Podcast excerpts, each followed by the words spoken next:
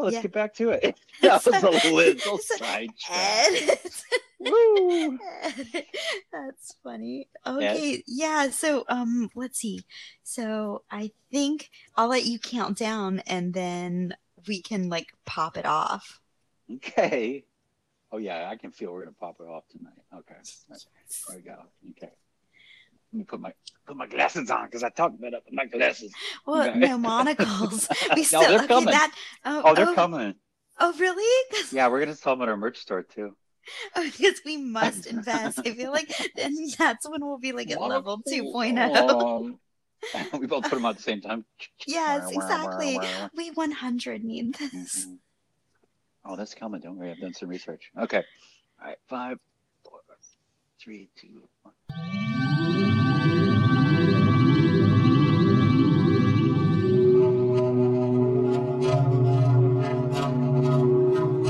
Hi, I'm Dr. Laura, And I'm Matthew. and this is We, Change Our Minds podcast.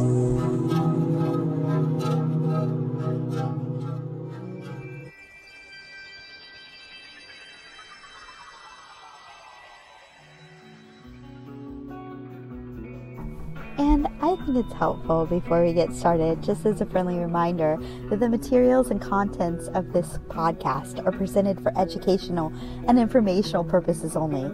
So the materials and contents are not medical, psychological, legal, or other professional advice, and they're not intended to be substituted for professional medical advice, diagnosis, or treatment.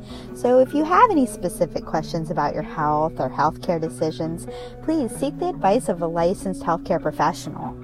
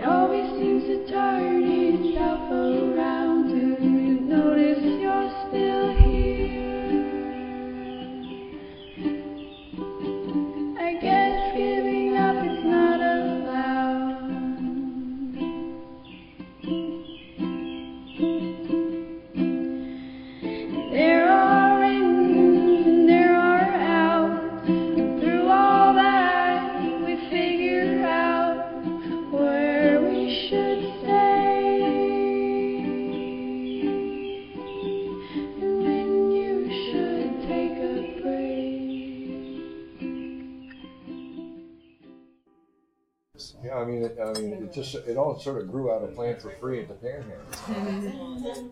Playing for free. Yeah, that's that. I mean, that, that was that was like the I don't know. That was like the basis really of everything we did. I mean, it wasn't so much playing gigs because there weren't that many gigs at the time. Yeah. So when we when we lived in San Francisco, we moved into San Francisco in '66. It was just the thing to do was to go down and play play in the Panhandle a truck, run a run a, a chord Find some power. Oh, Find some power. Uh, we actually run a, ran the cord across Oak Street, plugged in in some. I can't imagine what their electric bill must be. but I mean, that, that was the, that was that, that was the thing. There was somebody there living there who would volunteer their, their electricity, you know, and we we couldn't afford generators, and it, and it all just it all just sort of grew out of that.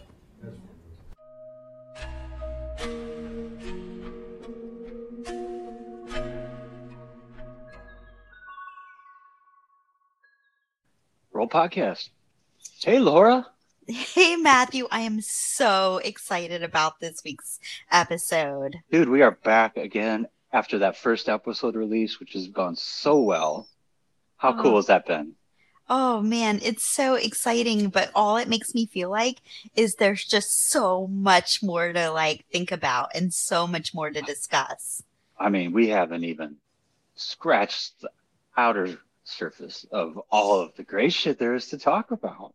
Well, I mean, not necessarily because our lives are so interesting. I mean, I think that, you know they're fairly interesting, but we just um oh we've had so many special guests already and we've had we've recorded so much dialogue between you and me it could just go so many places we're really pumped and the feedback's been really good i think we had um by the fir- within 24 hours of the first episode going live i had like 30 views which to me is- i don't know. That sounded like a lot at first. I haven't peeked at it recently. It's only been a couple days. Yeah, well, you know, I think uh, people are hungry for this kind of information. And I think we really are excited because we picked this week's uh, topic and I got so jazzed up because I mean, it's mythical to me, right? it is Growing, growing up, uh, I lived, I moved around a lot, but I lived, kind of lived on the East Coast and in the Me too, South yeah. and stuff like that. And California was this, you know, legendary place, Mm.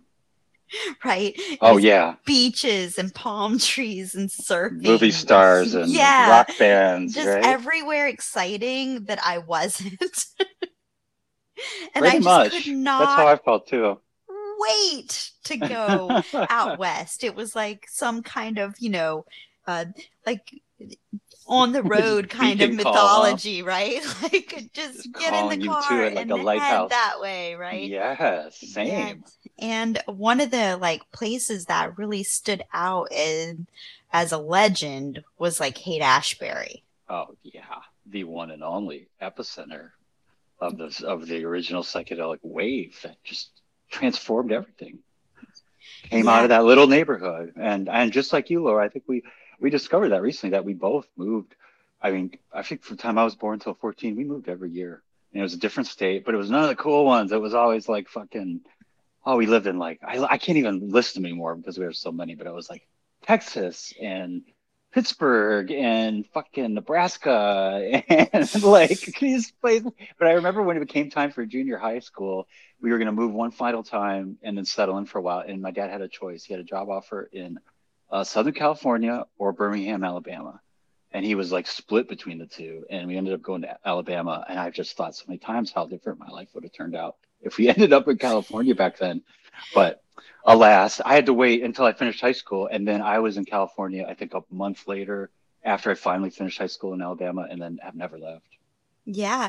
Do you remember the uh, first time that you came to California? I do. And, and the Haight Ashbury is right right there. Yeah, I guess we can jump into it. So so this week, yeah, we're gonna we're gonna f- focus on the Haight Ashbury, and, and our special guest is a good friend of mine who is just in a San Francisco legend. I mean, the cat is like a he's just he's a living, breathing, tripping, just organic mass of Haight Ashbury history. He's been there since I think he said he moved there in '60 or he he was really there pre Summer of Love and still is there to this day. And I met that cat well when he had a store down on Lower Haight, and uh, we you know we struck up a, a friendship in the store.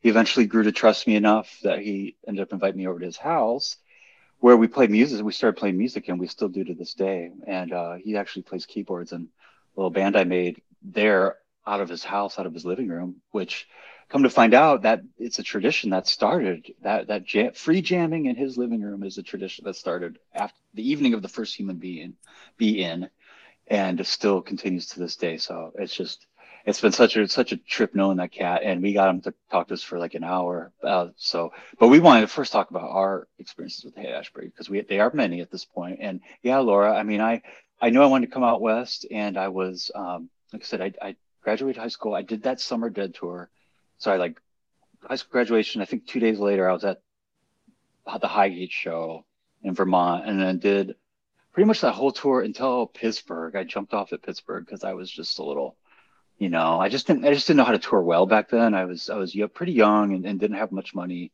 or any money, and just like, Yeah. I was like backpacking it. No, really, I had like, I remember I had a van, I had a bus like in high school, and I sold it to before I went on that summer tour because I just wanted to like be, I just wanted to be free from the van or whatever. So I, I would catch rides as I went. You know, a lot of times it would literally be like, I mean, like RFK comes to mind where I was walking out of the show, you know, good and high and trying to figure out where how I was going to get to what was after RFK that year? I think maybe Pittsburgh was after RFK that year. And uh didn't have a ride and only had a little backpack. And uh, I remember knocking on school bus windows in the parking lot. I'd be like, "Hey guys, you got you got room for one more?"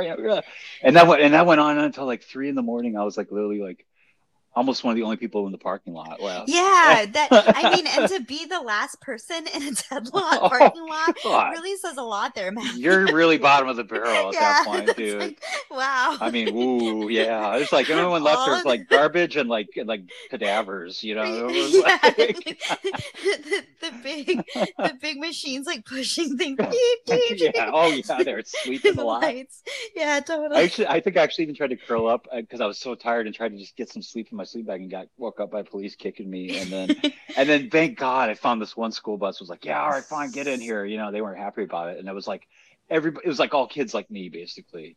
They had Okay. nowhere to go or nowhere to with, and this guy was like, okay, get in the school bus. and we spent, it was just, it was so brutal. We spent the whole night.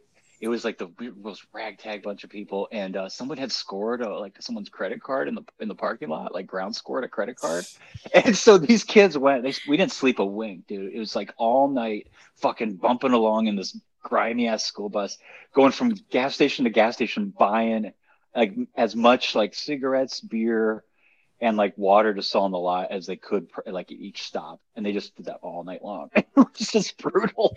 I I just love whoever got that credit card receipt. Oh they were like, God!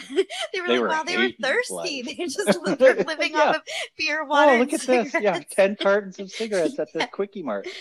yeah but anyway so by the time i was pittsburgh i was pretty much over it so i left and i went i went backpacking in vermont and then and then headed out west on my own and i went straight to san francisco and i didn't know a single soul there but i knew san francisco was san francisco you know and i just i just i felt like i would figure it out. And i got there and i remember there was a great jerry had already died um, and there was a freshly and there was a grateful dead dance party at the fillmore that night where they were just playing a show and everyone was dancing and i showed up and you know i didn't really meet anybody. I was kind of bug-eyed and just overwhelmed by the city that's the thing is i wasn't really a city kid and so that's what hit me when i got to sf was it was a you know a beautiful but it was a city city you know and uh i didn't even know where to sleep that night. And i remember one of the guys this one cat i met he, he told me two things that really helped me. He said um, go to the be- uh, ocean go to the beach and you can sleep in the dunes and then go north it's kind there. I'll never forget he said go north it's kind there. And he meant arcata yeah. and so, where this is actually where i still live because it was kind there it was kind there but i lasted i only lasted two days laura i got there i i slept in the dunes that night i woke up to a cop coming over the dunes um and waking me up in my sleeping bag and he searched me I had spent the last of my money on a on a haze. I bought a sack of weed of short of short little frosty green Cali kind buds that wasn't quite even an eighth for fifty bucks. Uh, and he took it. He took my eighth. He took stuck his stuff in his little under his belt and searched me for needles and other drugs, and then let me go. But it just shook me up, and I was just kind of over it and tired, and so I drove north. So that was my brief first introduction. I would love to hear yours. However, now the Haight Ashbury is like that's pretty much where I spend all my time when I'm in San Francisco. I've been there since hundreds and hundreds and hundreds of times, and it's where I stay and I play music, and so I know it well now. But this was, of course, what like 30 years ago or something when I first went there. So, how about you, Laura? Well, I think your history is much richer than mine. You know, No, well, I think one of the things that stands out from what you're saying is uh, San Francisco. If you're broke, in San Francisco, if you're not broke, is maybe the defining difference in all of that, Oh, right? Yeah. maybe. So, so although when if you're a young entrepreneur, if you're a young entrepreneur, oh, and you, and you and you have but you have some hustle in you and a little bit of creativity and a little bit of fearlessness you can you can flip a, a fucking buck there I'll, we can get back to that because i did return and had some little escapades in the park as a young entrepreneur oh, that actually all worked out really well but please you're take a turn well, you know that that is pretty much the story, right? yeah It's like you roll up on the Haight, and um, I think Jerry was still alive when I went there, but you know, uh, you have this mythology like we are talking about like oh it's this magic place and you think you're going to show up and it's going to be like flower power or something and everyone's just going to be shining Barefoot. and new and barefoot and all of these kind of things that i don't know what i saw in life magazine i'm not sure Yeah. And- but like Well, when well, i well, actually we'll, we'll, we'll pause though, because for people who don't know, the Haight Ashbury, it's it's a it's literally just a juncture of two two roads. It's a neighborhood. Haight Street runs long, and then Ashbury runs across it, and it's right at the tip of the panhandle of Gold, Golden Gate Park. It's it's literally just a little neighborhood. So just for all you folks who've heard about it, that's what it is. Right. It it seems like a little neighborhood, but it has like such a big, rich history. It almost seems like its own place inside the city, like its own like you know Yeah. kingdom, right? It And- is magical and- mystery vortex. yes, exactly. And when I got there, it was like the early 90s, I don't know, like 93, something like that. And uh it wasn't so shiny. It actually Oh. had like a little bit of grime to it, you know? And just like the city does, you know. what were uh, your circum? What were the circumstances that brought you there? well, um, eh, let's see. So we had we were like in between some shows, and we were we rode into the city to like try to score, I think, some L or something like that, because we we knew some people, and then uh we had a friend that was like working and doing this like rave stuff at this club and he was busy and so we just like pulled up onto the Haight and parked our our ride and uh we had like this van like a vw van that all of us were like staying in You could sleep in it. Yeah. yeah, and you could just like sleep in it and hang out and stuff. And you know, like you said, it was all about the street kid hustle, like Haight Street Posse, and you know, there were some real charming characters, right? did you did you guys just did you find out that you started making just meeting people right away? well, luckily from shows and tour, we already had this kind of like network of people Okay. that we knew and recognized. Because people kind of orbit the Haight, right? I mean, even if they weren't from there, like in between tour. Right, exactly. And especially the wrecking crew.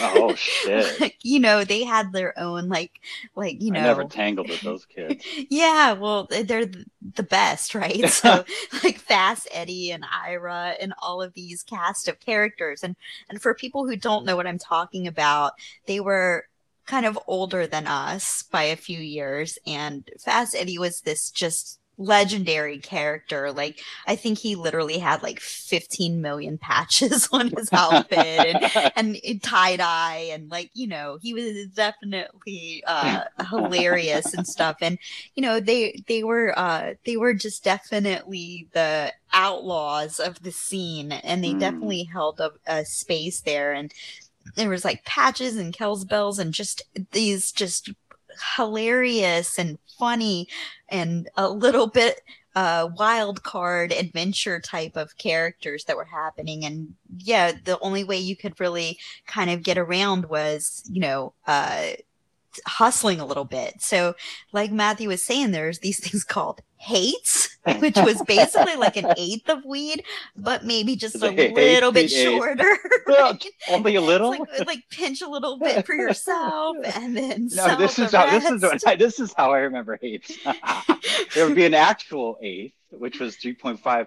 The kids would take it, it- break it in half, takes the head nug out of each half, and then sell each one as eighths for fifty. Yeah, and and um, there was also uh, basically the whole point was just to find good custies, and that was like, and that was just like lingo for like customer. Customer, right? Yeah, Right. kind Like, of a but it was- semi-derogatory. yeah, like, semi right for So for you- tourists who will buy a sack of weed, overpriced sack yeah, of weed. so you just go around like buds, doses, all this kind of stuff, and just try to hustle up a little bit of money. I didn't spend too much time like actually needing to like do this. the block. Yeah. Right, because I also like was back on tour. We had friends. We were traveling all over, but there were some definite characters that were holed up, and that like literally was their life. You know, Hmm. we um also would get hotels, and you know, just one of the fun things was always just having names for stuff. So there was this restaurant called uh Phuket Thai, but it was spelled P H, and we used to call it Fuck It Thai.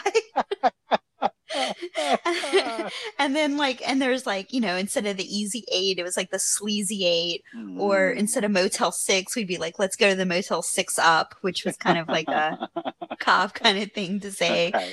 you know but there was definitely those like uh you know tribal elders right so you have like They maybe were around.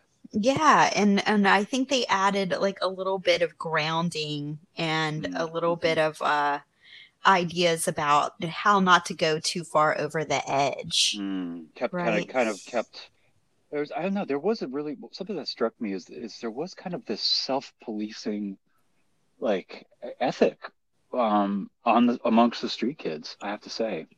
And it was it was it was surprising because it was pretty much self policed um you know where I didn't I didn't have any experience with you know getting ripped off people that could front people things that would you know they would come these were street kids you know they would come back and pay me or have it back. You know, I never had any issues, and I was pretty impressed by that.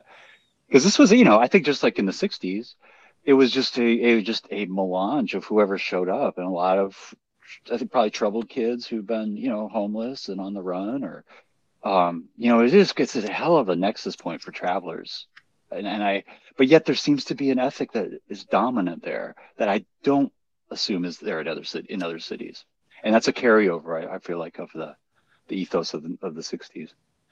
Yeah, I think you know one of the ethos of this '60s too is it's a time where there was like a lot of you know uh, fun things like weed and LSD. And I think when I arrived in the '90s, I expected that same kind of thing. But one of the things that had really taken over the environment in a big way is um, crack a little bit, but mostly Oh. like heroin, right? Really? So lots Okay. of like and uh, like uh big time like needles would be like laying on the street and Mm. stuff.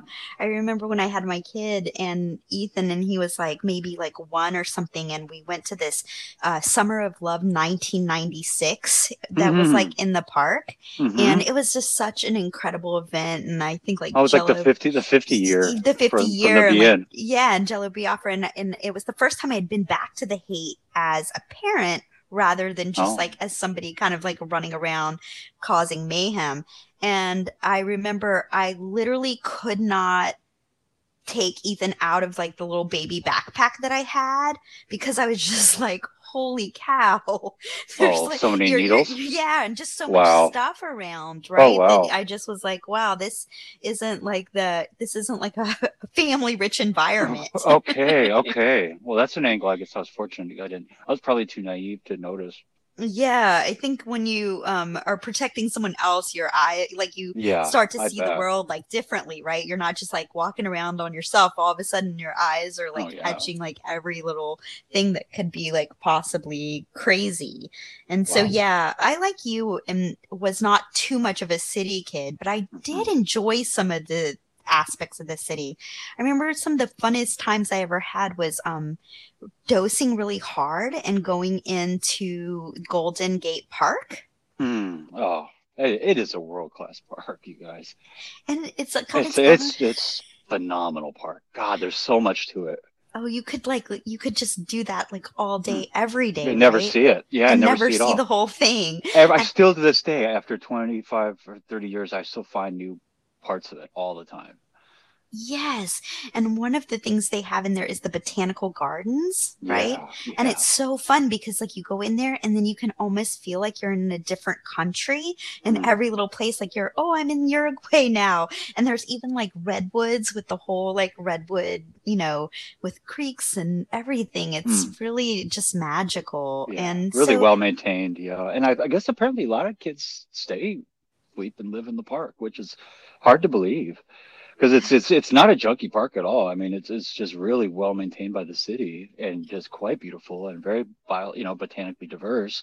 But there are all these little like niches and little places that I could see people who just post up and sleep. You know, well, that would be some of the and- the weirdest thing, right? Because like you'd be all you know walking through, and you'd kind of have your like little magical space you're creating for yourself, and all of a sudden, like you're oh, I'm in the redwood forest, but then you like look up, and it would be like a fence, and then there's like Judah and like all the you know like cars driving by, and you're like, oh, that's right, Right. I'm in the middle of the city, you know. yeah, you forget it. I know. and like you know so there's like places where you could just kind of create uh not being in the city and take respite Mm. but then there's also this great kinetic energy that the city has and a great rich history Yeah, very. Yeah, and, and if you know, especially you know, we're talking about counterculture and just free thinking and the arts and the music. Um, it's, I you know, I, I one of my favorite things to this day. I mean, it never gets old. Is I, so our guest, you know, he lives he lives right on that original block where the Grateful Dead house was, and you know, he really was he was there since before they moved in and after they left, and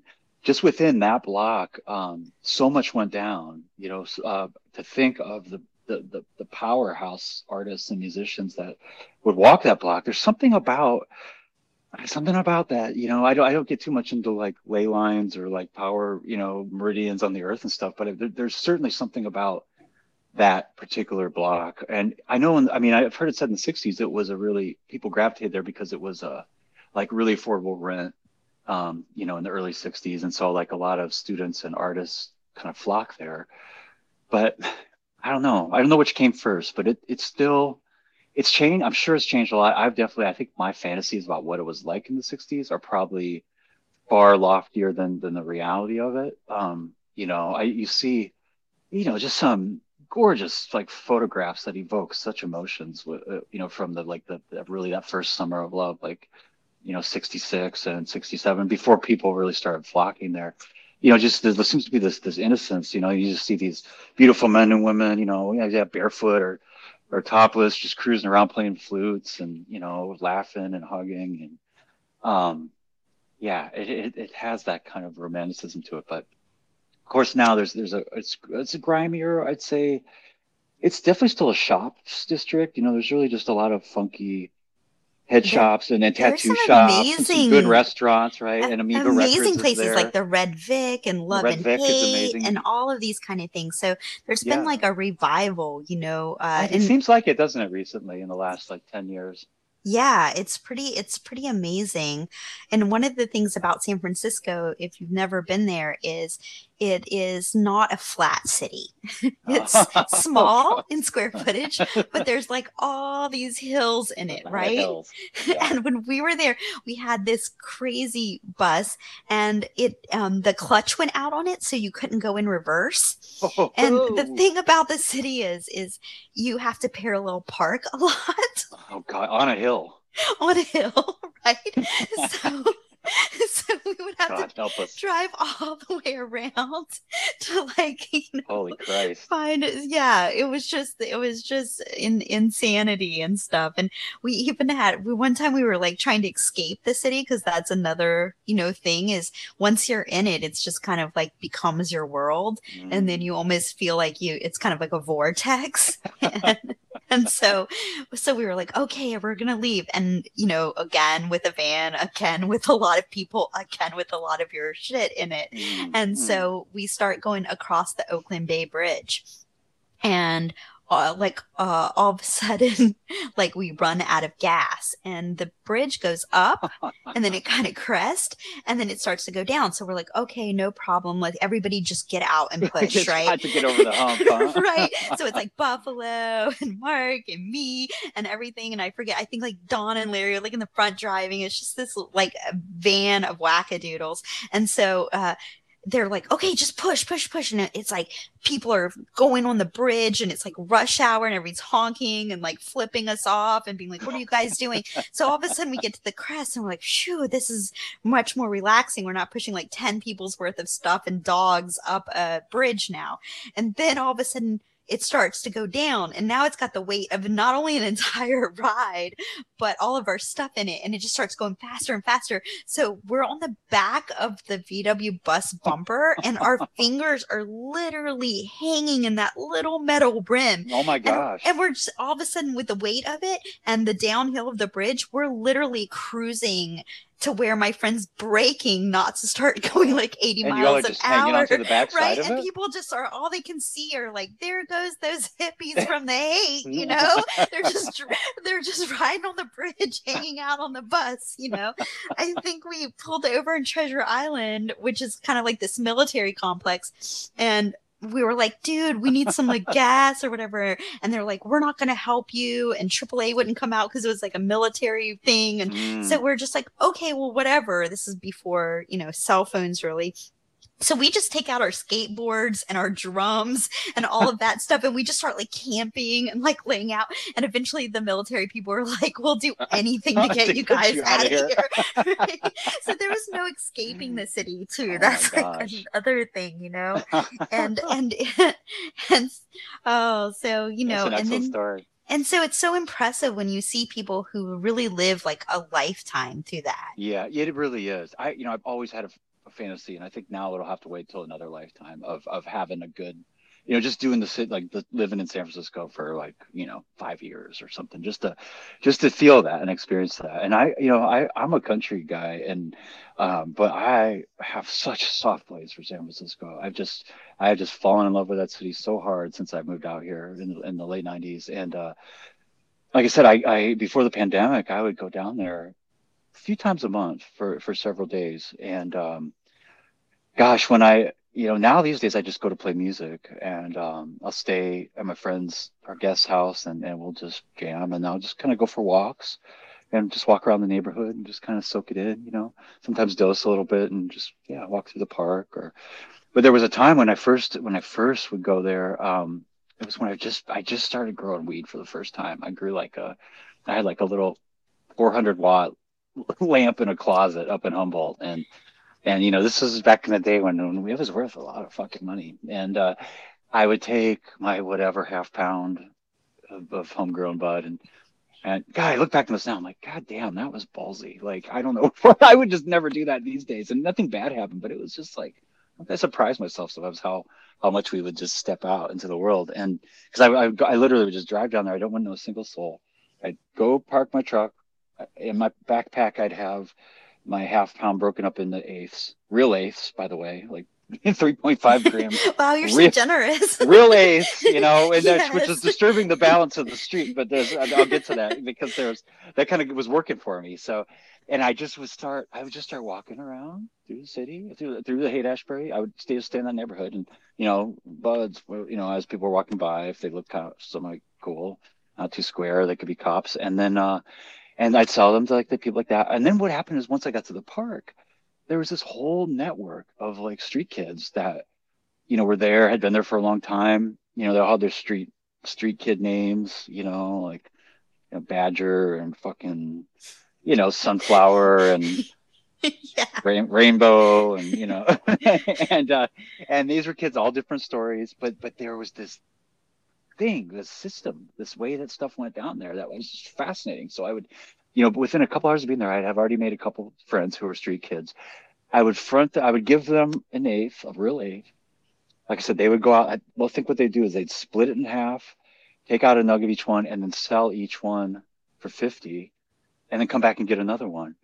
And I would just kick it on Hippie Hill, which is just this kind of a famous hill in the park where I think a lot of gatherings used to happen. There's always a drum circle. Seems like there's always a drum circle there on, the, on a nice day.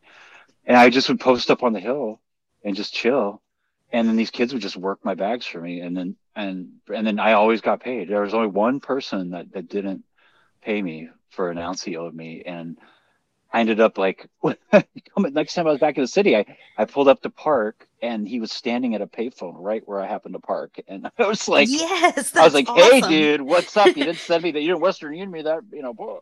And he and he paid me and he paid. But uh, Wow, Besides that- that's crazy. That's besides that, it was very honorable. The kids they they hustled. They were so grateful for the extra work, and you know everyone was happy. So Yeah, everyone's like, you know, being a runner and like Mhm. jamming, but there was also you could be a spanger too. And and I know like as far as like all the kids, you much rather have like work, you know, right, or, or yeah. some like weed to sell or a way to make a, like an honorable living rather than like needing the like spare change or what we would call like spanging and stuff, Yeah. you know? every kid I met was up for was up for working, and they would just hit the street hard, you know. And uh, yeah, yeah, I was really surprised how how and I was and they were as I would talk to and get to know some of them, they would say, yeah, you know, that there was a very a self-regulating kind of ethos there. You know, you didn't you didn't rip people off. You know, if you did, you just weren't. You just your name was just dirt. You know, and um, Yeah, but Yeah. definitely didn't mean that you didn't get ripped off. Okay, so one Mm. time I was with like um, I must have maybe I might have been just fortunate. Wayne and Tony,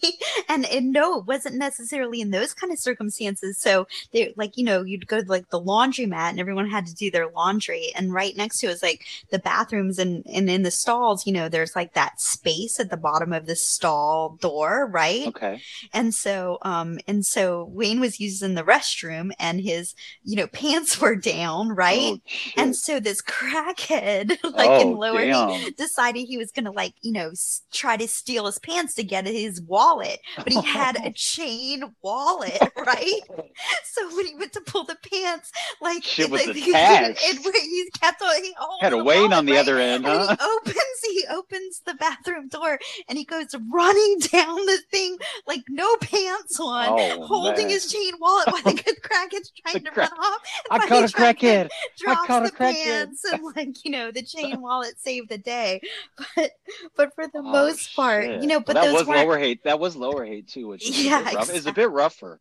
a bit rougher. Once you get past Fillmore, I, Yeah. My my my always sense was the vibe kind of changed. yes, that's you too? true. Yeah, yeah. It just got a little gr- grittier and a little more hardcore crackhead mm. vibe. yes.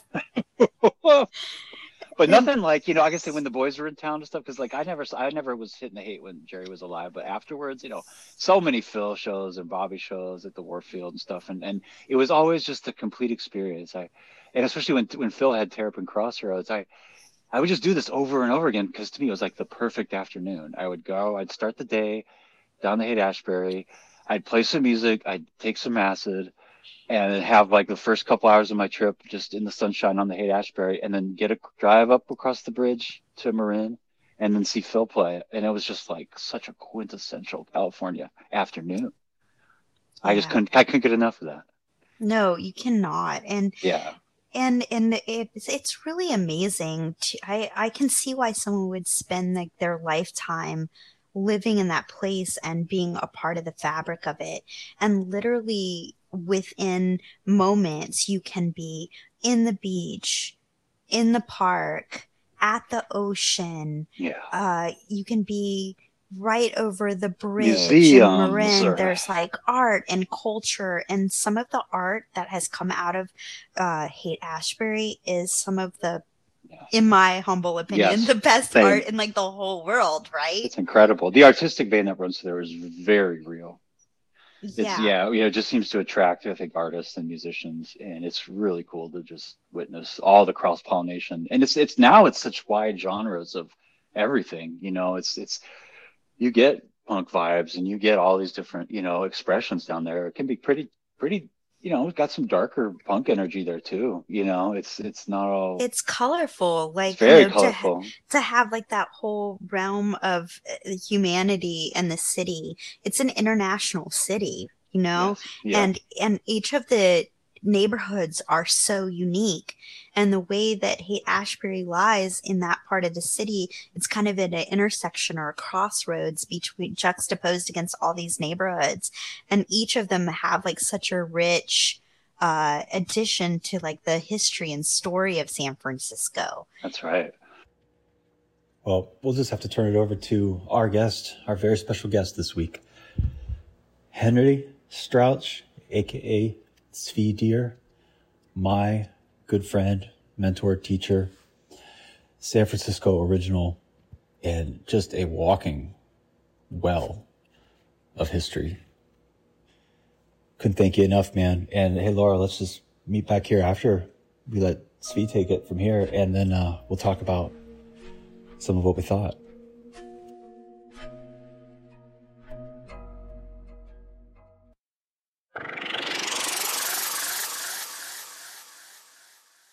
Synchronicity. Three things happened in 1938. Albert Hofmann discovered LSD. The Nazis invaded Vienna, Austria in March 1938. That was called the Anschluss. And Harry Tsvi Strauch was born in Nazi Vienna June 21st, 1938. Hmm. Still under still under Nazi rule. Oh yes, it was the beginning of Nazi rule. Wow. So they came in in March and took over the entire community, entire country of Austria, and uh, the Gestapo came for my father twice. One time he paid off one of the cops with a gold watch, and the second time he hid out in a neighbor's apartment and then he paid smugglers to take him through Switzerland to Belgium, which was neutral and where we had cousins in Antwerp.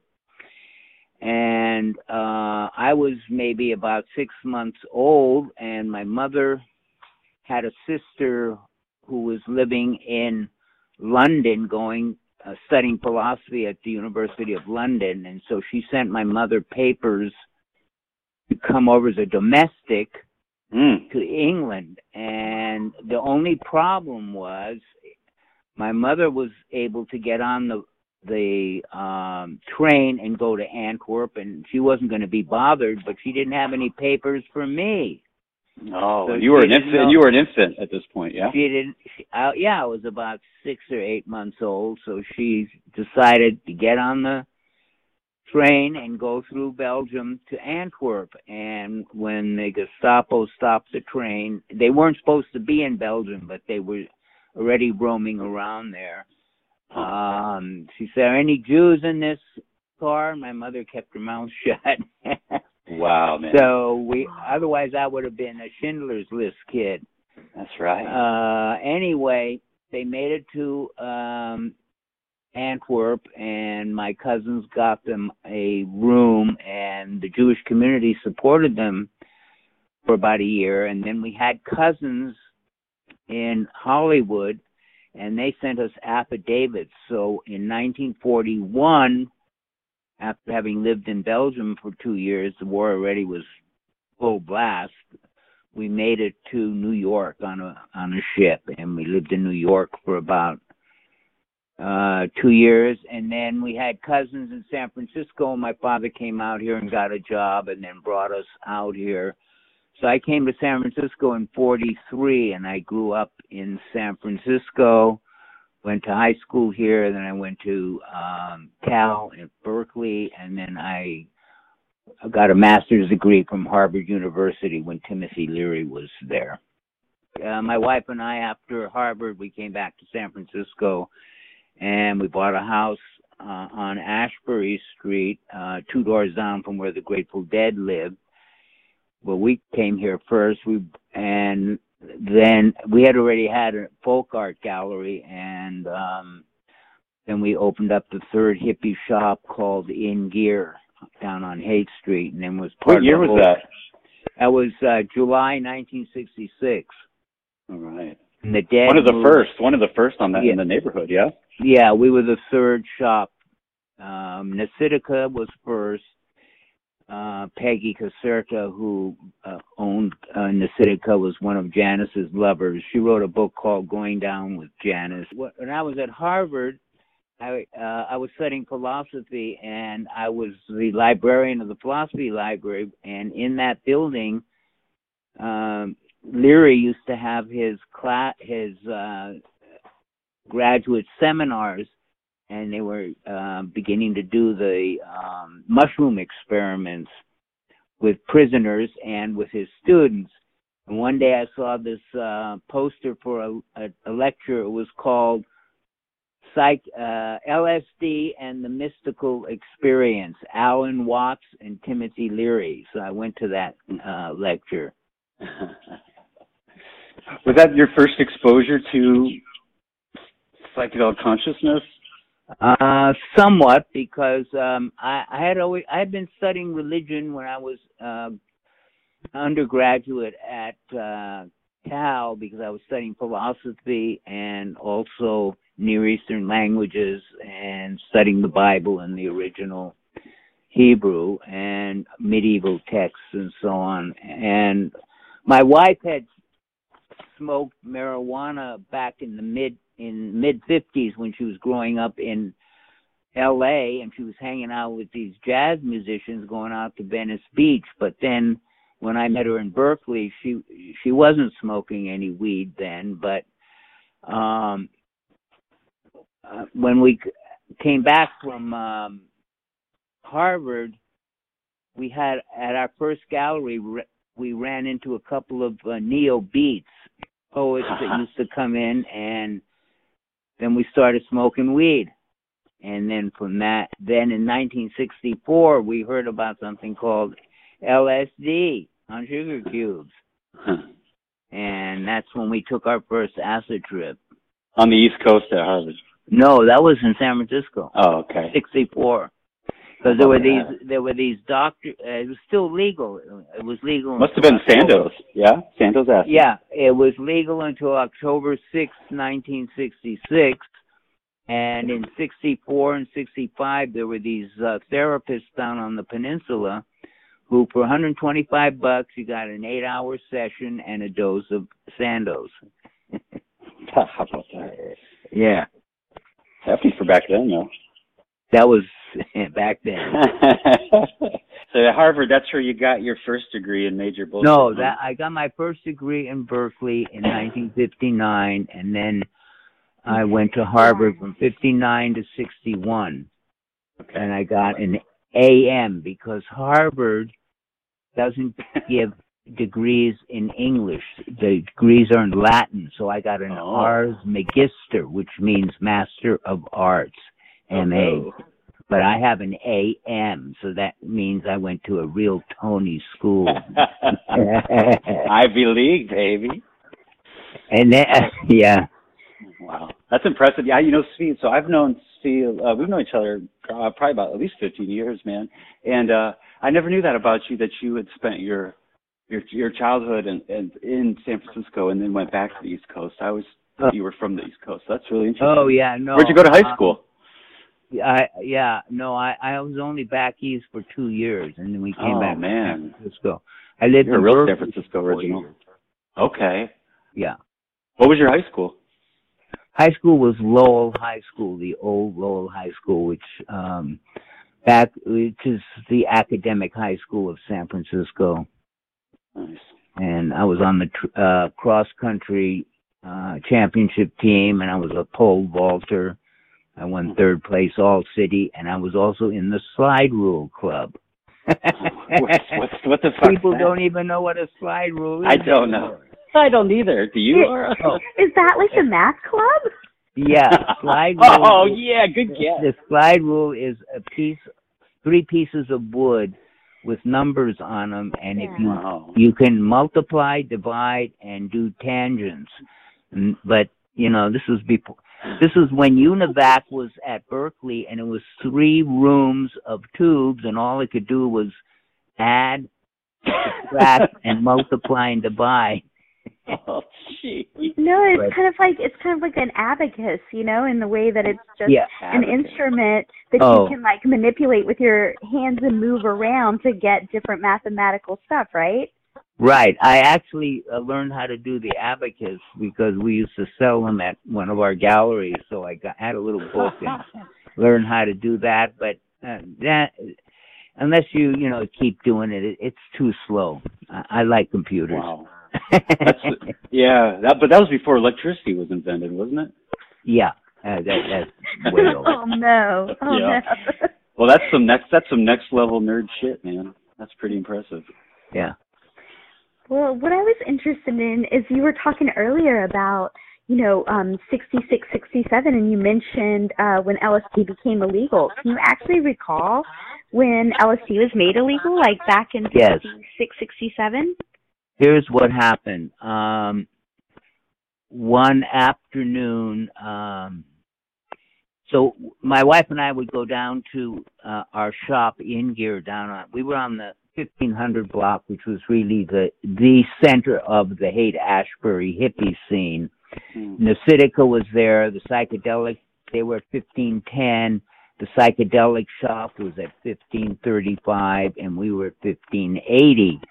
And then there were about five other shops up and down that same block.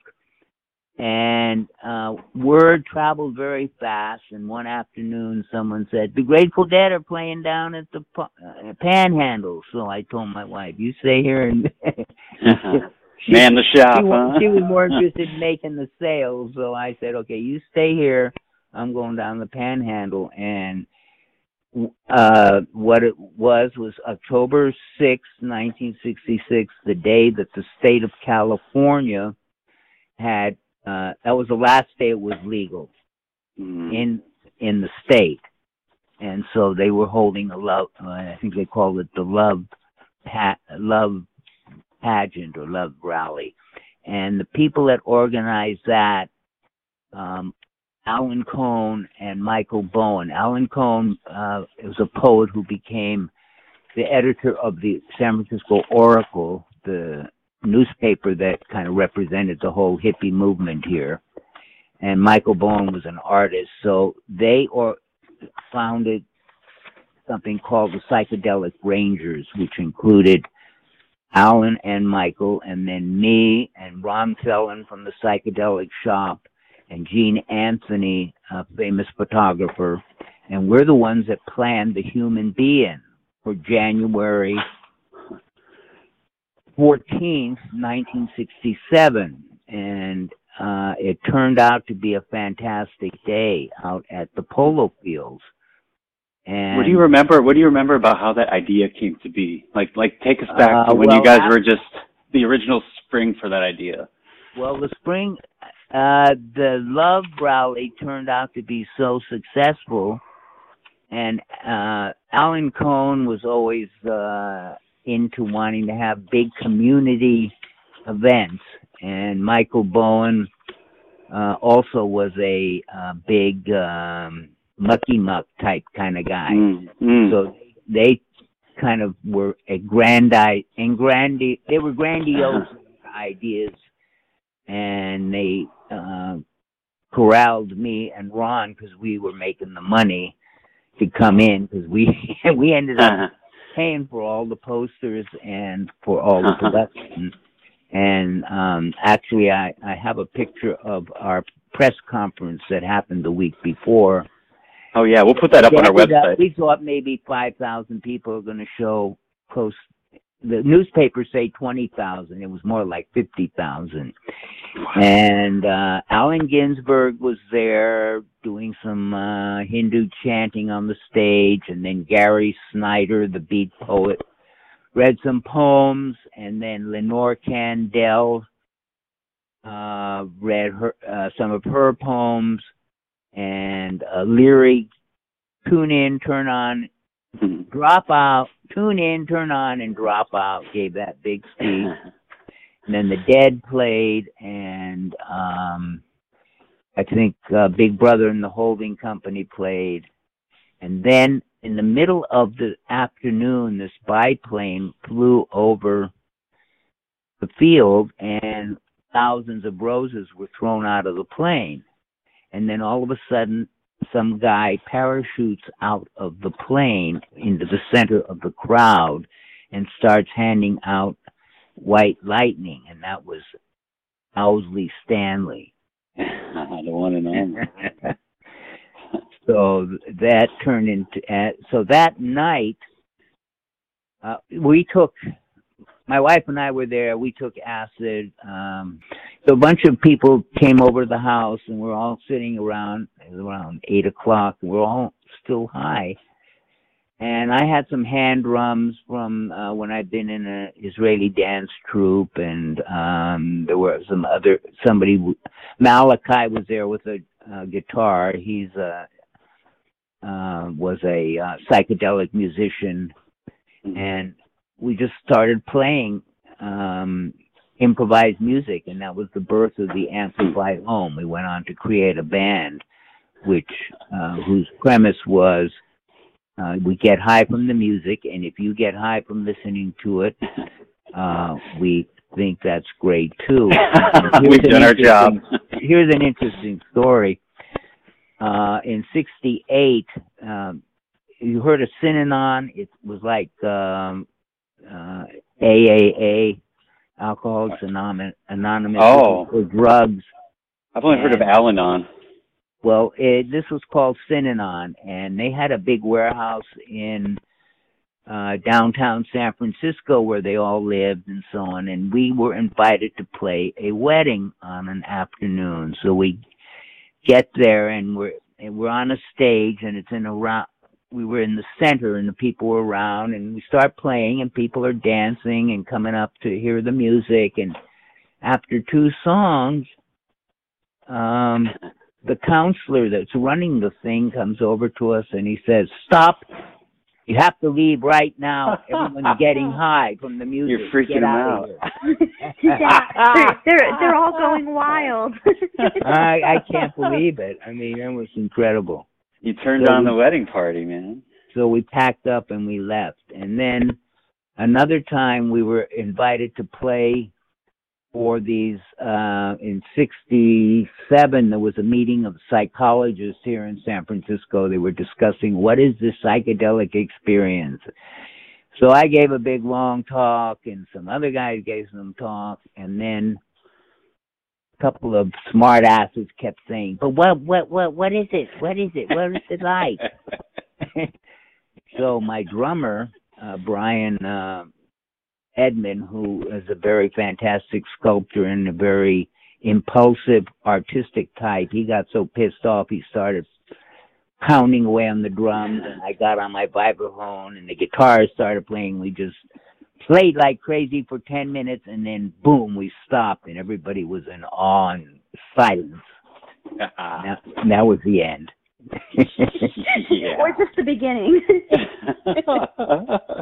well, see, it sounds like that was the beginning of. Uh, correct me if I if I misunderstood this, but that human be-in, that jam, at your place began really what I think of as a tradition of something that you, something I'm so grateful to you for, because you open you you that home now is called Frisco Wave Sound Lab, and you open you've opened up that same space to a multitude of different musicians and artists over the years, right? Yeah.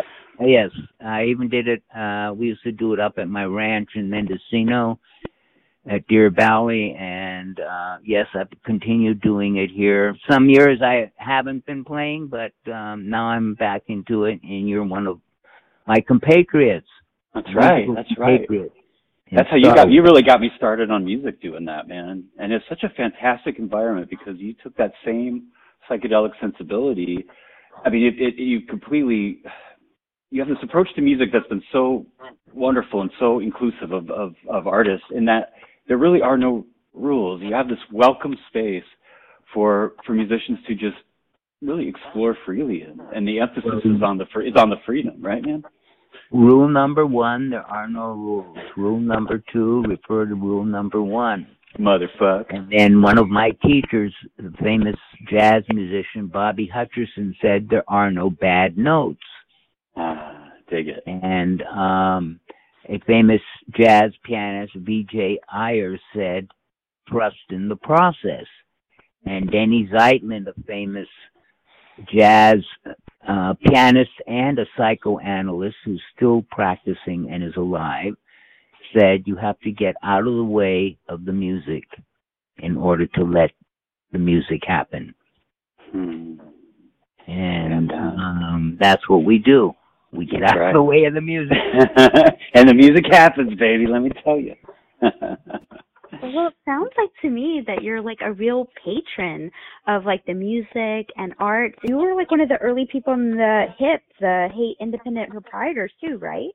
Right. Um, we uh, what happened was um, a black couple that we knew opened an ice cream shop slightly off of Haight on Cole Street. It was called Quasars after the newly discovered quasar um, in the sky, and um, we said, "Hey, uh, Cliff and Gloria, you got to join the Haight Ashbury Merchants Association because Ron Thelin of the Psychedelic Shop and I were members of the regular association, and so they said, "Okay, we'll join." So then, when it came to a vote, they were turned down. So I went to the president, Mendel Herskovitz, and I said, Mendel, what is this bullshit? And he goes, Yes, yes. uh, oh, what are we practicing racism here? Come on, Jew boy, let's get this straight. And he goes, uh, Well, they're not on 8th Street. So we said, Ron and I said, Well, we're quitting and we're starting a new organization called HIP, Haight Independent Proprietors. And we had a big news conference, and that's how that got started. And within two years, there were like 30 of us in that group. And we, uh, what we did is we also founded something called the uh, HIP uh, Job Co-op, which we ran out of one of the stores called Wild Colors, so that people uh, who were coming to the Haight and didn't have any work or anything could get uh, get started doing you know different jobs and so on. So it wasn't just uh, an organization. We um, oh, and by the way, here's the origin of the phrase "the love generation." So Ron Thelin and I wanted. Uh, first of all, we began to notice that with all the new hippies coming, because of all the media after the Be-In 67, they were just beginning to pour into the Haight every weekend, and teenagers and runaways. And the cops would never show up when there was trouble, and they were just down the block at the Park Station, which is like four blocks from where we were. So we had a meeting with uh, Police Chief Cahill, and Ron and I walk in, and he goes, "What do you guys call yourselves?" And we go, "What?" Well, I know in North Beach they got the Beats and then the Beatniks. And what are you guys? and so Ron, who used to be kind of um, a super new age Christian, goes, "We're the new community." and the police chief goes, "No, you're not. You are the love generation." And that was the first time that expression was ever used by anybody. And it was in the newspaper the next day. Wow, so the Heat coined that phrase. He coined that phrase, the love generation. How about that? Yeah. That's ironic. I had no idea that the police were involved in that. well, there was also one cop who was very friendly. His name was Captain Sunshine. Mm-hmm. And then there was another cop who was always busting everybody, an undercover cop. His name was Art Garens. And um we had uh anyhow, let's see. Yeah, keep going. Well, you know what? Oh yeah, cool, cool. Um you know what that you know what I think of when I think about that see um that time, you know, and having not been there, I, I've always imagined it and kind of fantasize what it would have been, what it must have been like. So, from your perspective, like when acid really started coming onto the scene and the love generation was really beginning and blooming, what changes did you notice around well, you in the Haight, like with attitudes and with social relationships? Well, for one, there were no homeless. When people showed up, if you walk, were walking on Haight Street at night and you saw some young teenager wandering around or something and everyone would be taken home to the everyone had big apartments or big ho- homes and had a crash pad.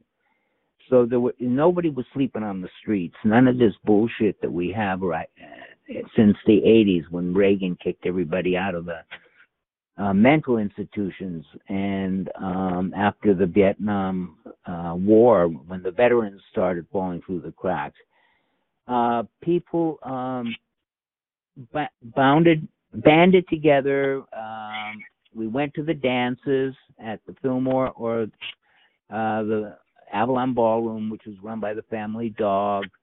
Um, we enjoyed music. People uh, began to think about organic food because if uh, you're putting bad gas into your car, it's going to run bad. If you put in good gas, good food, you're going to feel better and be better. So that was kind of part of the start of the organic uh, food movement. And we actually had a uh, one of our hippie merchants. He was a blind jazz musician, Jerry Seelan, and his wife was blind. They had a store on Page Street called Farfetched Foods, and they also used to uh, deal drugs. And even though they were blind, and then he moved up uh, in '70. Was up in uh, Santa Rosa, and um had a health food store there and then he got popped for in mid 70s for huge amount of Thai uh, sticks, Thai weed, and went to prison for a while.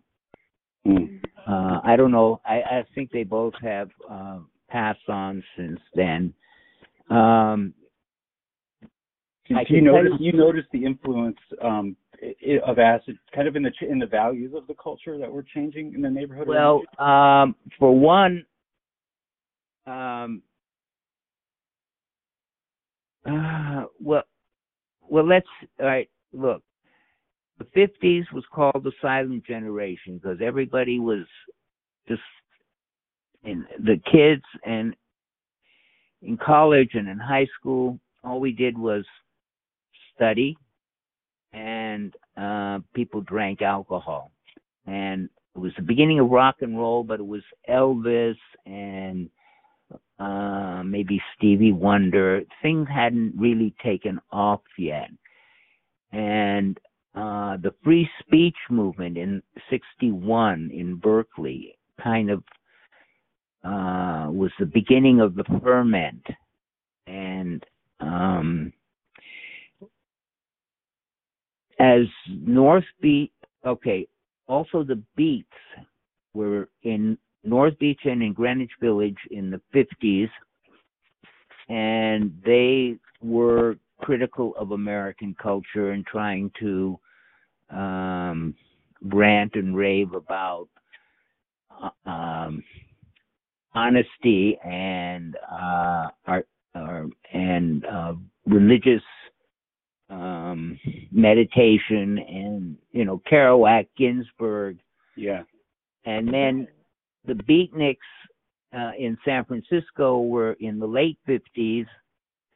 Um, I used to go to a thing called the Party Pad, which was a big warehouse in North Beach that Big Daddy Eric Nord used to run, and um, we would da- uh, dance to Elvis and I don't know a couple other uh, musicians and, um, on records. Mm. That was in the mid 50s. And then North Beach was getting expensive, and um, people were beginning to move out of North Beach toward the Haight Ashbury. The Haight Ashbury was central to San Francisco State, University of San Francisco, uh, UCSF Med Center, City College. So, and it uh, had been a middle class neighborhood like in the 20s and it, it, from the 90s, 1890s up into the 20s or 30s, but then it had gone downhill and was a very inexpensive, quiet neighborhood. And so a lot of uh, students and artists began to move here in the mid 60s and by 66 is when things began to sprout uh, up. And uh, it was in concomitant with the the switch from alcohol to uh, marijuana and the use of psychedelics and mind expansion. And um, that the other uh, center of uh, and then there was Berkeley, which was very much more oriented uh, and began the peace movement. Actually, the anti-Vietnam uh, war, um, the anti-Vietnam um, parades and uh, Yeah. protests. And they, they kind of always thought, oh, you hippies are doing nothing but getting high. And um, so one time there was this march from Berkeley, a peace march from, I think in 66, from Berkeley to Oakland. And when they got to the Oakland line, the Hells Angels had formed a line all across the street because a lot of them had been to Vietnam and were very pro-war. Right. And when the peace march got there, the Hells Angels said, "You ain't going any further." And Ginsberg walked up and said, "Here, I want each one of you to try this." And he gave them each a uh, tab, um, cap of acid, and in 15 minutes there were smiles on everybody's face. And then they said, "Okay, you guys can march down to Oakland now." Wow. And that's a famous story. That's and um okay so uh the 700 block is very interesting because we were the first hippies to move here in march of 66 and in september 66 the grateful dead moved into 710 ashbury which is a few houses away from us.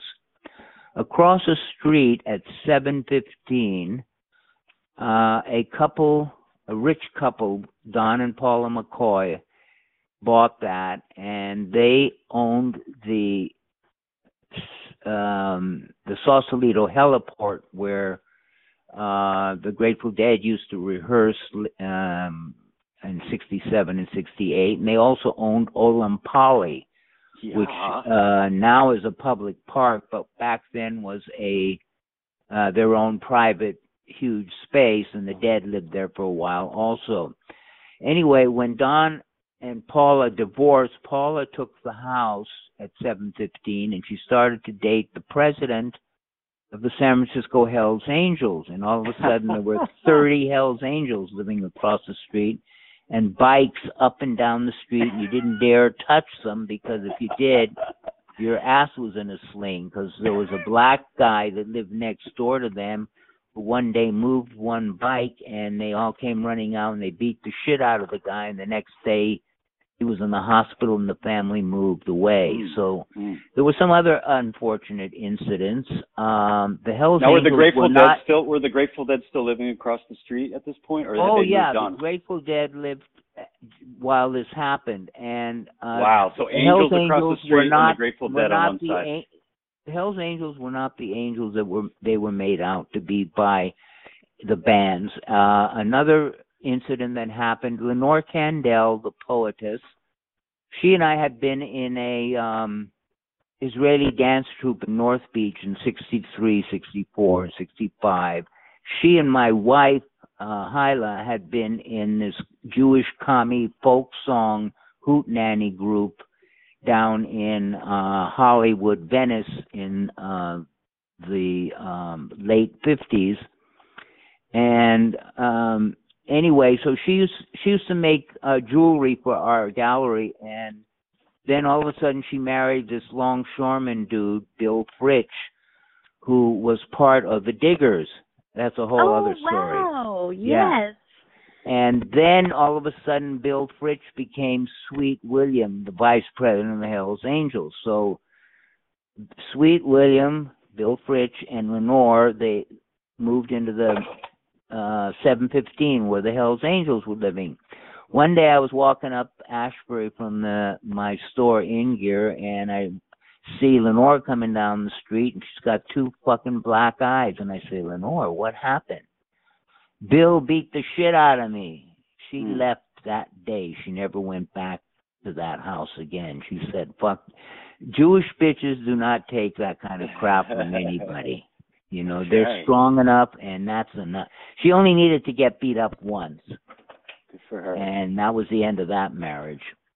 Um anyway, so the Hells Angels uh before the Hells then the Hells before the Hells Angels actually were in there the the building had been the offices for HALO, the Haight Ashbury Legal Organization, which was founded by Brian Rohan and Michael Stepanian, and Mouse, uh, Stanley Mouse, the artist, he had a studio in there, and then the Dead had an office in there, but then they got moved out when Paula and Don bought the place, and then the Hell's Angels, and then next door to them at 719 was Dottie Ivory. She was an older lady, black lady, that was a blues singer down in the Fillmore district. And she also owned 710 Ashbury, the house that, uh, that she was renting to the Grateful Dead. So, um, and then up the block, Frank J. Chorka. He's the guy that, you know, the fist, the, the raised fist that was on Yeah, a lot of Fight the Power. posters. Yeah, black power, white, uh, Jewish power. Fight the power, yeah. Yeah, the power. He uh, made that famous. He lived up the block at 743 Ashbury. And um there were a couple of other dope dealers that lived in the middle 760 Ashbury and um so anyway there was What a scene. there was a lot of activity going on here. Whereas was everybody like paint us a picture of what a given you know given day would be like? I mean, was everybody interacting together? Was there what was Uh no, no. no okay No. Uh people would interact down on Haight Street, you know, like Janis lived Janis Joplin lived at 640 Ashbury and the reason I saw her every day was the woman she was renting from, Bobby Brown, had a uh, daughter the same age as my daughter, and they were both going to the Montessori school in Daly City, and I was driving them out there. So I'd go over there every day, and Janis was in her room, and I'd say hi. And I had already met Janis the year before when I drove her home from a concert in Monterey, and she used to Uh-huh. come in. She used to come into in year. She bought her white, famous white fur hat from us. She bought a lot of her love beads from us, scarves, and she would come in every day.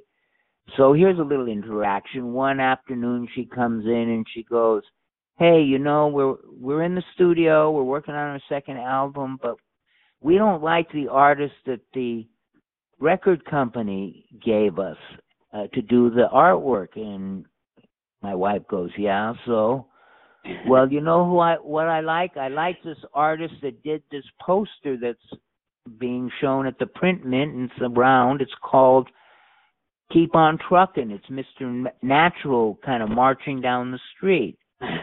I like that. And that was R. Crumb. That was one of his first uh, major public uh, posters. And my wife said, You know, I know that guy.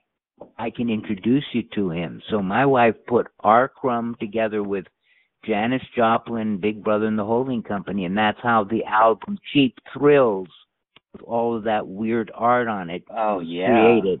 And after that, they both were super famous. That's one of the more iconic uh, album covers of the '60s, man. Yeah, and then after that, he came out with Snatch, Zap Comics, Jizz. Um, uh, what else? Yeah, th- those were the comics. I have those in my library. Stevie, it sounds like it sounds like Hyla was really doing a lot of really cool stuff. And I heard you mention love beads in your store. Is that one of the things that she was in charge of, like buying Yes, different yes. materials and picking she things out? yes yes she she um she basically invented that and she uh, oh, always she was buying the love beads. basically yes because she Wow. we, before the before the 60s we had a folk art gallery up in uh, Pacific Heights. And we were buying and selling jewelry and beads. And when we opened in gear we started having uh the neighborhood designers make clothing for us. Uh we had uh jewelers making earrings for us and one day Herb Caen, the famous um gossip columnist for the Chronicle, San Francisco Chronicle, he wrote an article saying, Last Saturday I walked into this store and I saw these girls making strings of beads. I think I'm going to call them love beads. And that's how that came about. Hmm. and uh, he also kind of invented hippie because he he said all those people in uh, the Haight Ashbury they're not beat, they're not beatniks, and they're not hip, they're hippies.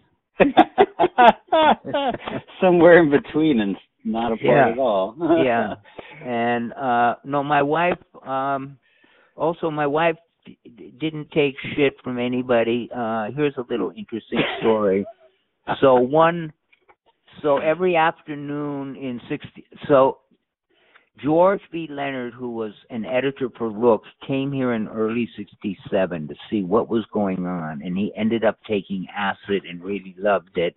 And he wrote these two fantastic articles for Look, and this was right after The Human Be-In. And after that, the national media just went crazy with The Love Generation, Haight Ashbury, Hmm. and um, all of a sudden we had 13 year olds, 14 year olds showing up at 2 in the afternoon on a Tuesday. Well, excuse me, you're supposed to be in school in Ohio, in Podunk. What are you doing here?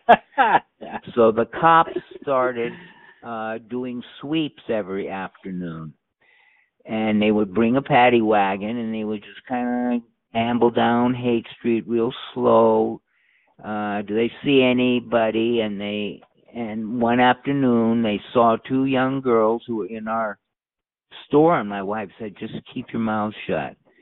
So the cop comes in and he confronts the girls and my wife said would you please leave them alone? Those are my customers. And they say how old are you? And the girls go oh, we're 14 where are you from? We're from uh, iowa. Okay come on with me. So he starts taking them out to put them in this old fashioned looking paddy wagon and my wife was so pissed off she ran out the front door and she started screaming leave those girls alone Everybody came running out of their stores. What's going on? The cop was so embarrassed. He could have charged her with interfering with the rest, but he didn't dare. was intimidated. oh my God. So I go, Would you come back in here, please? Handled it. So that was the end of that. She handled that, yes. And um uh, what as um time went on, what was happening before the acid became big, a lot of people have been doing um speed Hmm. and um th- that was really big methamphetamine Which was what? Which was what? Like Dex, like uh, pills, speed pills, uh or what- well what? pills and stuff but also S- shoot, STP? shoot no oh, no not yet. I don't think. No, no. STP was something that uh Owsley invented, and then he realized it was too strong, and he stopped making it. Yeah. Um, speed was speed was really no, on the speed scene, was scene with the uh, beats dextro, and the 50s. dextroamphetamines, Oh yeah. um, um, crystal meth, and people were shooting that up. And with acid, a lot of people quit doing that. Hmm. And then um, uh, did, you the see a lot, did you see a lot of prob? Did you see a lot of problems with speed with speed at that point? Like, Uh, it strung kind out? of it kind of uh, burned out because people stopped using it, and uh, what happened was uh, the diggers and some of the more Marxist-oriented people began saying, "Oh, we got to leave the city. We got to go to the country. Back to the country thing." This was Yeah. like in late late '68. Uh, plus, the diggers uh, and Ron Thelin of the psychedelic shop, they had a, an event called Death of the Hippie, where they uh, got a flatbed truck, put a um, a coffin on it, and filled it with lots of paper money, and they drove it down Haight Street, and that was called Death of the Hippie. And um, so this back to the land movement. So a lot of people started moving out, but also some of the big bands began using heroin, like for example, Big Brother and the Holding Company. Uh, Gurley and his wife Nancy, uh, she OD'd in '69 up on uh, the Russian River, and uh, and then Janis was already heavy into it, and um, Huh. I think the Dead. I think Jerry started uh somewhere around 68, 69 doing heroin. Was it always a part? Was it was it always a part of the scene, or did you notice No, at a certain was- point when it came when it came in and it became acceptable socially? It came it was it became acceptable to the higher ups, the band members and some of Okay. the dealers, but most of the people were not that interested in it. And I tried it uh, three times, and I, it was the most boring, uneventful drug that I could even imagine ever wanting Mm. to take. I mean, it's, it wasn't the high; it was the low. And And after um, acid, which is so spectacular. yeah, I mean, right. um, so w- as people began to move out by 69, um, what happened was a lot of card sharks and uh, pimps started showing up from the Tenderloin and kind of trying to fleece the tourists who were coming to look at the hippies.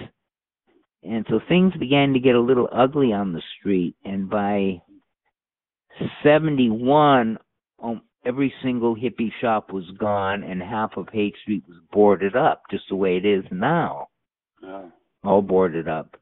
Um, and from 71 till 76, Haight Street was basically dead. And it was only with the start of the Shady Grove, which was a restaurant with music, uh, that Pablo Heising started, and then he put on the first Haight Ashbury Street Fair in '78. That was kind of the rebirth of the Haight Ashbury as a as a commercial street, Mm. even though a lot of hi- hippies was had still been in the neighborhood. The street turned into a mess from '70 from and from '70 to '76. It was nothing. It was just Okay. miserable. So that first wave of the summer of love really came to. It seems like that that came to a close around 1970. This, the summer of love came to a close at the end of 68. Some people like Dennis McNally claim the real summer of love was 1966. By 1967, it was the big commercialization of it.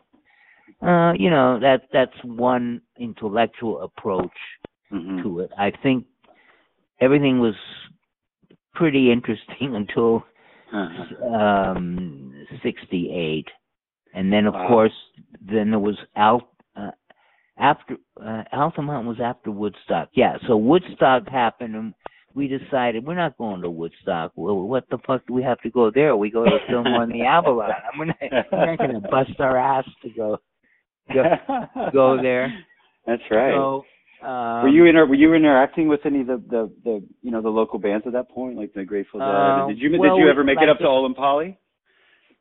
Uh, I um the Amplified Ohm played at Olompali one Sunday afternoon. and We jammed with Mickey Hart, Oh, tell us about that. and uh, well, um, we heard that the band. Uh, well, I think this was after they had uh lived there, but there was a commune going on, and they were had Sunday afternoon jams. So we went there. Uh, the band and my wife and um we went to the upstairs room where the music was and uh, Mickey uh was playing drums and uh I played my vibraphone and my guitarist played the guitar. We jammed for about an hour and then Owsley is running after this 16 year old girl and the next thing I know they're sitting on the couch and he's shooting her up with something and then she kind of passes out and then he wakes her up and I don't know they left. but that that was one of my encounters with Owsley. Okay. Wow. Okay, and um the diggers they were trying to um they said oh we we want to free everything up. We want to give people uh free food. And so they started ha- making baking bread and giving it away at the panhandle every afternoon. And they would they would dumpster dive at the supermarkets and get donations from uh, the produce market um pass out food to people so one afternoon evening when hip was having a meeting at in gear they burst in it was Peter Berg, who was the brains and Mr. Brilliant, and then Mr. Asshole Clown, Peter Coyote, whose real name is Peter Cohon, he comes in, and Bill Fritsch was their bodyguard. They come in and they stop the meeting and they go, "Hey, you hippies, you're making you hippies are making money off the you merchants are making money off the hippies. You gotta pay us because we're feeding them." So my wife goes, she whispers in my ear, "Ask them how much they want." so I say, "How much do you guys need?" I was the president. Yeah.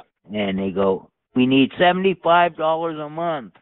And my wife says to me, "Tell them they can have it and get the fuck out of here." so I say, "You guys Yeah. can have it." My wife says, "Get the fuck out of here. Here's the money." So that's how we dealt with the diggers.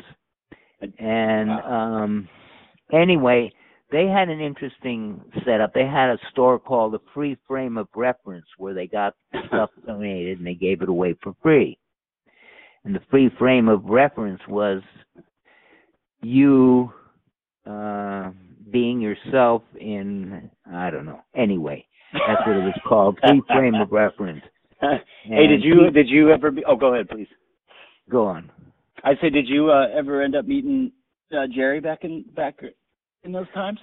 Well, uh, we saw them every day because they'd come out of their house and we'd be coming out to go to the street. We'd say hi or something. And then in uh, September of 67, there was going to be a peace march all the way from Market Street up Haight Street to uh, Kezar Stadium. And uh, Neil Young, Joan Baez, uh, Big Brother, I think Grateful Dead were going to play at it. So my wife wanted to do uh, an American uh, flag window, but we had to be real careful because back then, if you used the flag to make clothes, or if you burned it, of course, if you were a draft dodger, you were going to jail. But if you made clothes out of it, that was a big taboo, not the way it is today, where you can use the flag any way you want. So she had some antique flags and stuff, and she said, "Ask Jerry for his hat for the window." So I, I went next door to the dead house and said, "Hey Jerry, can we borrow the hat for the window?" And that's how I got the hat. It was in our window for the display, and the Peace March went right by. Captain Trips' top hat. Captain Trips' hat. Yep. And then afterwards, I said, "Hey Jerry, we're taking the window down. You want to come and get the hat?" No, you guys keep it. How about that? And then when I saw him at Bill Graham's funeral at Temple Emanu-El, he goes, I said, Jerry, he said, I've been crying for a week. I said, yeah, because you're not making the millions that Bill helped you make, right? And I didn't say that to him. That's what You- I you thought. thought that, yeah. That's why he was crying. and that's Oh, he man. died. I, he, I said, well, you know, I still got the hat. I'll just keep it, would you? And then in '87, when I was working uh, for Bill Graham um, at the Greek Theater, I saw him again backstage, and I said, "Hey, Jerry, what about the hat? keep it. Take care of it." So that's. Then when he died, I go, "Holy shit! I have that in my basement in the paper bag," and I run downstairs, and there it was. It had been there for 50 years Yeah. And then we uh, auctioned it at Christie's. Um, so uh, the the whole this whole notion that uh, hard drugs uh, supplanted the acid that is a um, a, a media myth, kind of like I say. Uh, what happened really was a lot of the serious people moved to the country. They moved to uh, Mendocino, to Humboldt, to New Mexico. So a lot of the active artists and thinkers left the neighborhood. And like I say, there also was a lot of um, petty crime on the street. It wasn't, re- you know, I think people like Joel Selvin in his book, uh, Summer of Love, and other writers try to always say, "Oh, it's the heroine, the heroine." Well, the hero, no one could afford the heroine. You uh-huh. could get you could get acid cheaper than you can get the heroin for. It was the bands that were doing the heroin, so it wasn't uh-huh. it, it, it wasn't really the people. It never And- took hold. As, it never took hold in a major way, is what you're saying on the street huh, back then. Uh, it was no, it wasn't. It, was It was more, more like a high high status high status rock star. Yeah, yeah. It it um it it it that it, that's kind of a um a myth that um I I like to um take apart because it it didn't really happen that way. But they always like to a lot of media writers like to always kind of um point point to that is uh, that was the end of the summer of love and stuff like Yeah. that. It That's sounds important like to clear you guys. Go ahead, Laura. Yeah, it sounds like you guys did a lot of things as a community to kind of address that. It doesn't sound like the city of San Francisco is really able to resource or help everyone. From like what I'm hearing from you is all of you guys pulled together in one way or another, whether you were like part of HIP or you were like a digger or like no matter how, it just seems like everyone sort of played a part or played a role to kind of help the wayward kids and kind of really make a community out of it. Yes, I think that's a good way of putting it. We uh that that's what it was until about 68 and then like I say as um people began to leave the neighborhood um and there was more tourists and also like I say these sleazy characters coming up from the tenderloin to fleece the tourists that's when the street became kind of ugly. But in the beginning there was a lot a, a lot of community oriented uh, activity. Like for example there was a professor of philosophy here stan mcdaniel who you will be interviewing soon. He's now retired. He taught at s sonoma state university for 30 40 years. He came to me one day in uh early 67 he says all of these kids are coming here. We got to do something. I said, "Well, what do you want to do?"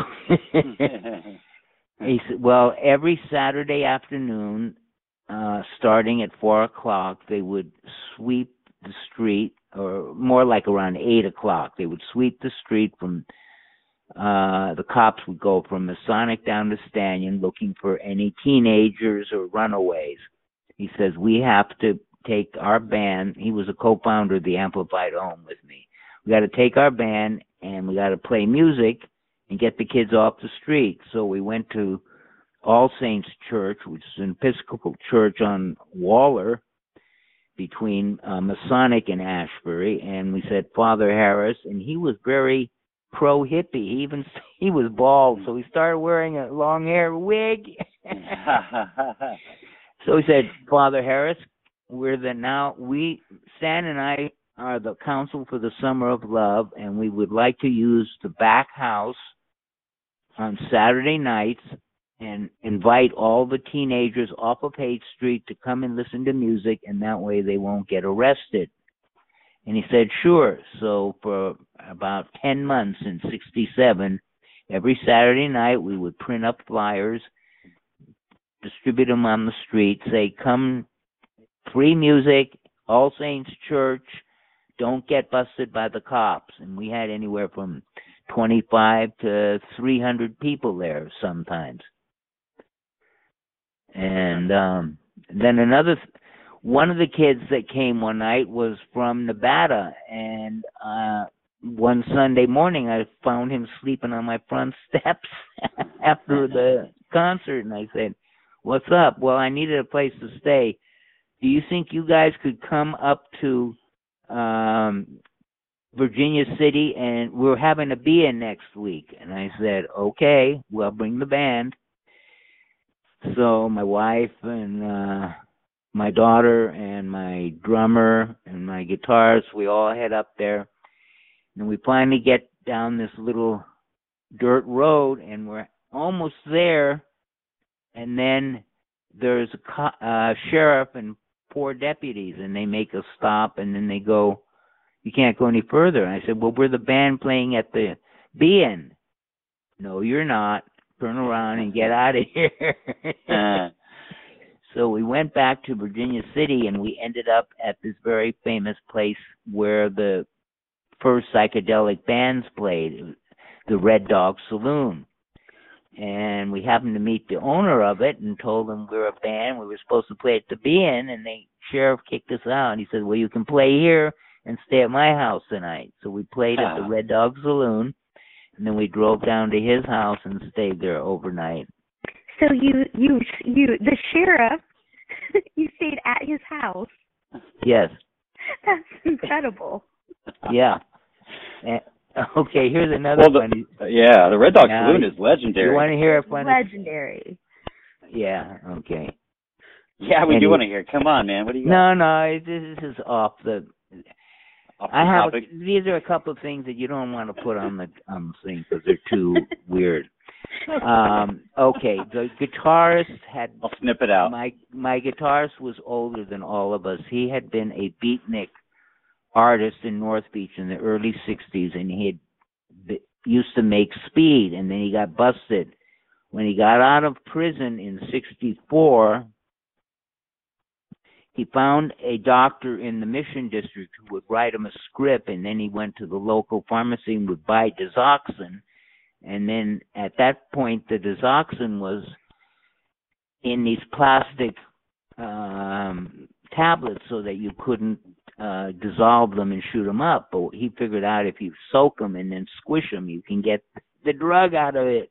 Mhm. So that's what he was doing. So anyway, he was still shooting up all the time. And the next day when we were coming back from um Virginia City, he was going to go see his parole officer, and he had to take a piss test. So he asked one of the guys in the band to give him a vial of his piss, and he made and he finagled a little bag and ran a tube under his penis, and then he told the guy, "I got to go. I I can't pee in front of you." So he went into the John and he pissed the other guy's piss in there, so he wouldn't test negative, uh, positive. Oh man, so he was the first. He was probably the first like fake piss test uh, Oh, my in history, man. That's fantastic. The I have one other story about psychedelics. So I was at that time in '66. I was teaching the professor of philosophy, uh, the head of the philosophy department at San Francisco State College, Jacob Needleman. I was teaching him biblical Hebrew, and uh, he came to hear uh, the Amplified Ohm play a couple of Saturday nights at All Saints Church, and he was very impressed.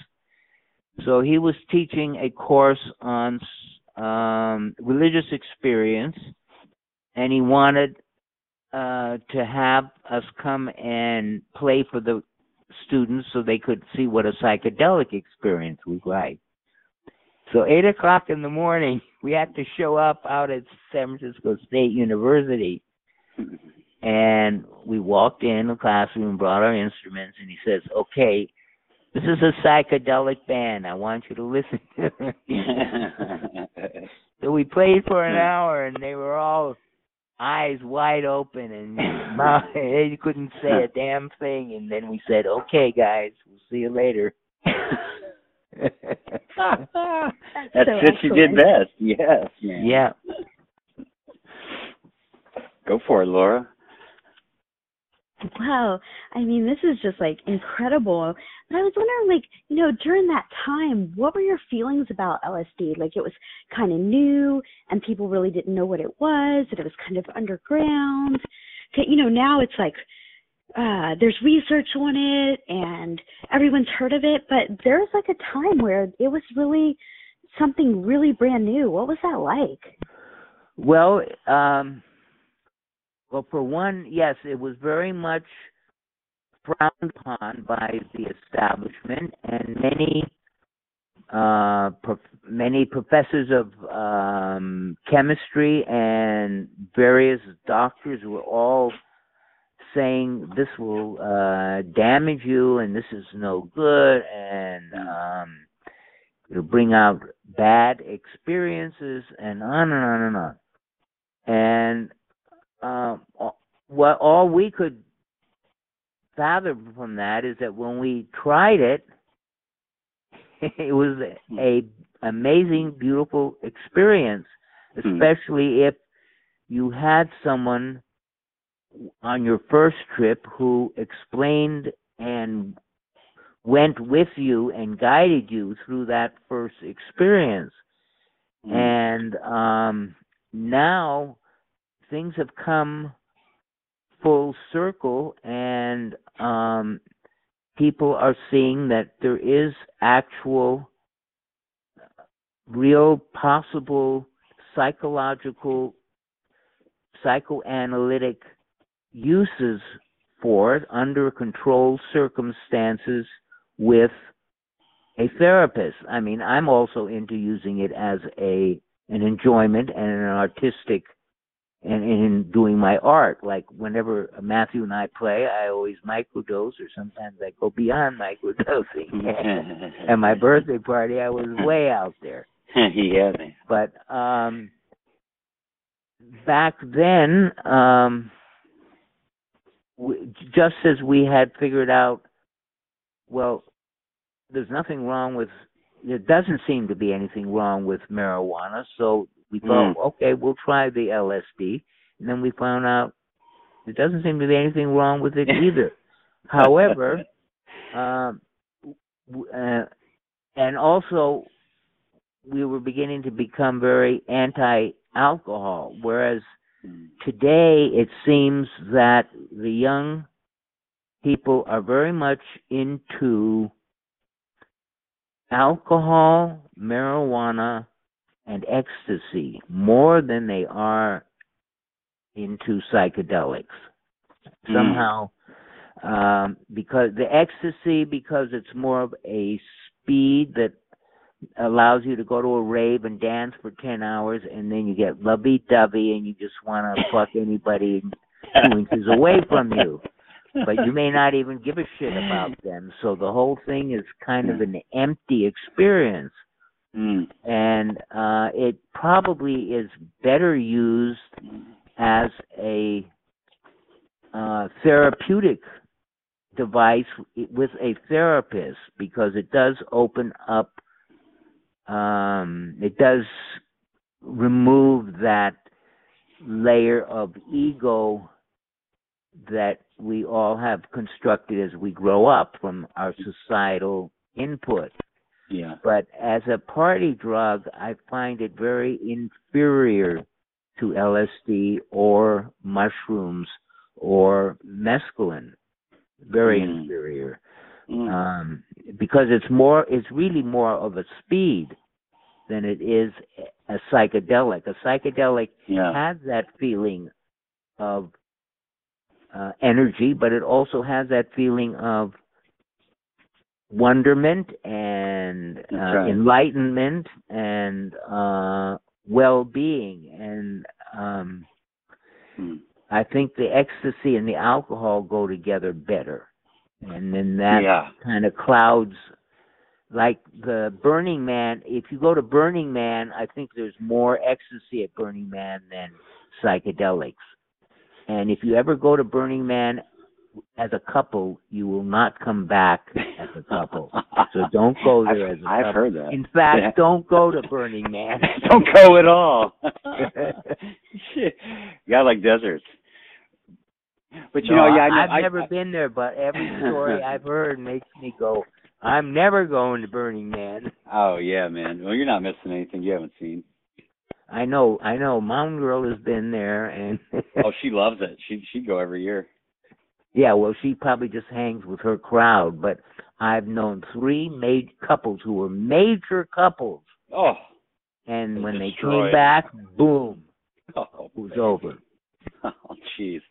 Well, that reminds me of the of the sexuality of the time. I mean, is it true the things you hear about the I don't know the different experimental forms of uh, that men and women are, are trying to relate to each other in through the psychedelic experience?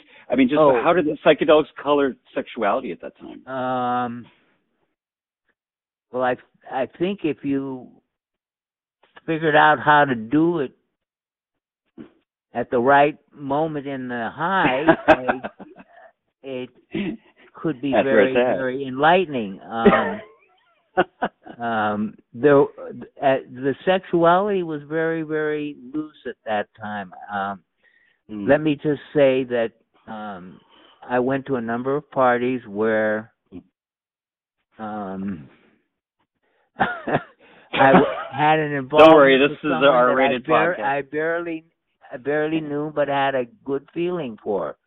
And my, so my wife and I had an open relationship, but when she said it was closed, it was closed. Boom. When it was open, it was open. She That's the only way it would work, man. yeah, she was the only she was the only one that could open and close the door. I could Gatekeeper. I, I wasn't The allowed Speed's to penis. open and close the door. That's right. we You had to were married. Her, you had to get through her to get to we you. were huh, we were together for 49 years. That's beautiful. Yeah. Congratulations, that's amazing. Yeah. Right. Well, it says something to the staying power of psychedelics and free love, I suppose. Wait, let me s- uh, hold on. Sure. I- go ahead. Oh yeah, go ahead, Laura. Huh? Oh, yeah. I mean, that's just incredible that it just incredible. It sounds like you guys were just like um incredible like artists and stuff. How did you guys um go from like a clothing gallery and gear to an art gallery? Well, uh, when we had our first gallery, which was a folk art gallery from 62 to 68, it was on Divisadero Street up by Pacific Heights. My my wife had when she was in uh LA City College, she was studying jewelry making. She had a small little gallery on Melrose Avenue before it took off back in like 56 and she sold jewelry and several artists used to sell their art there. And then when we came back from um Harvard and I was teaching at the College of Jewish Studies and she was pushing a baby carriage at the Mhm. park, she goes, "Hey, I'm getting sick of this shit." so we so we opened up our first gallery and we had a space in the back of the gallery where we had a crib and she could change the baby. okay.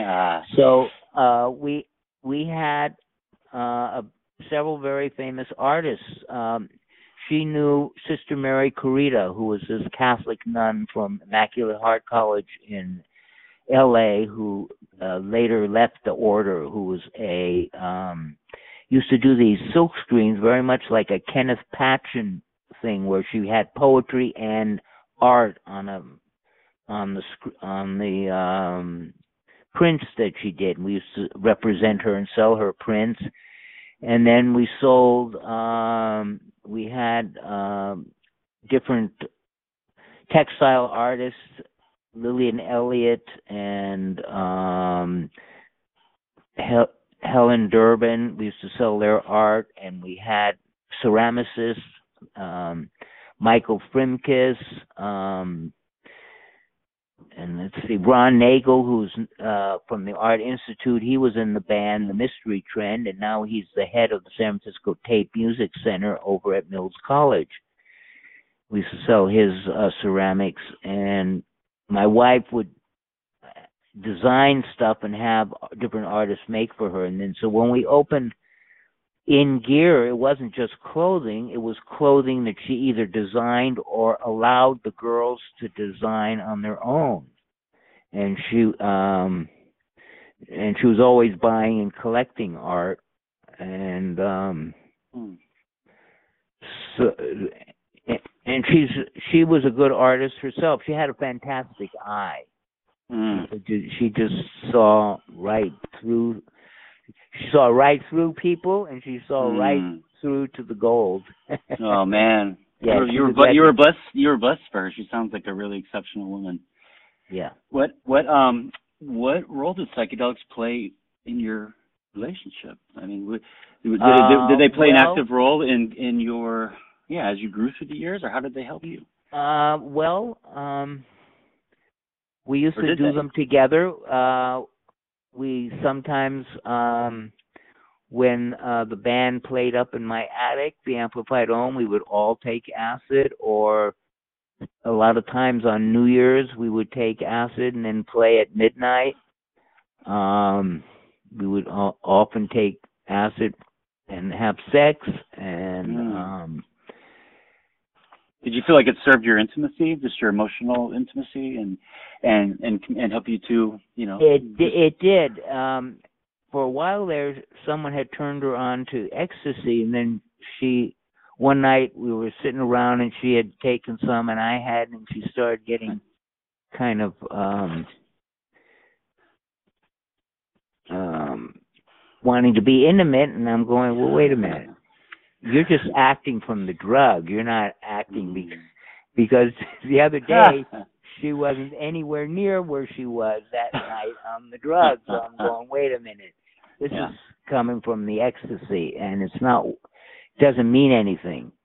Mm-hmm. So I I don't know. I may have been stupid or not. I she would have But fucked I- your brains out I for act- sure, I man. acted like Mr. Big and said I don't want to.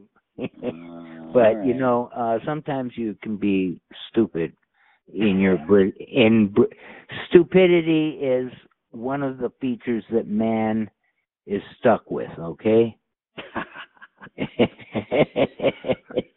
hard to, hard, I yeah. heard, I heard Yeah. you mention you had a place up in um, Mendocino, and I know you were talking about you know all the people and like the Haight. Um, some of them started moving out. Like I was thinking about like Morningstar Ranch, um, and you know Black Bear and things like that.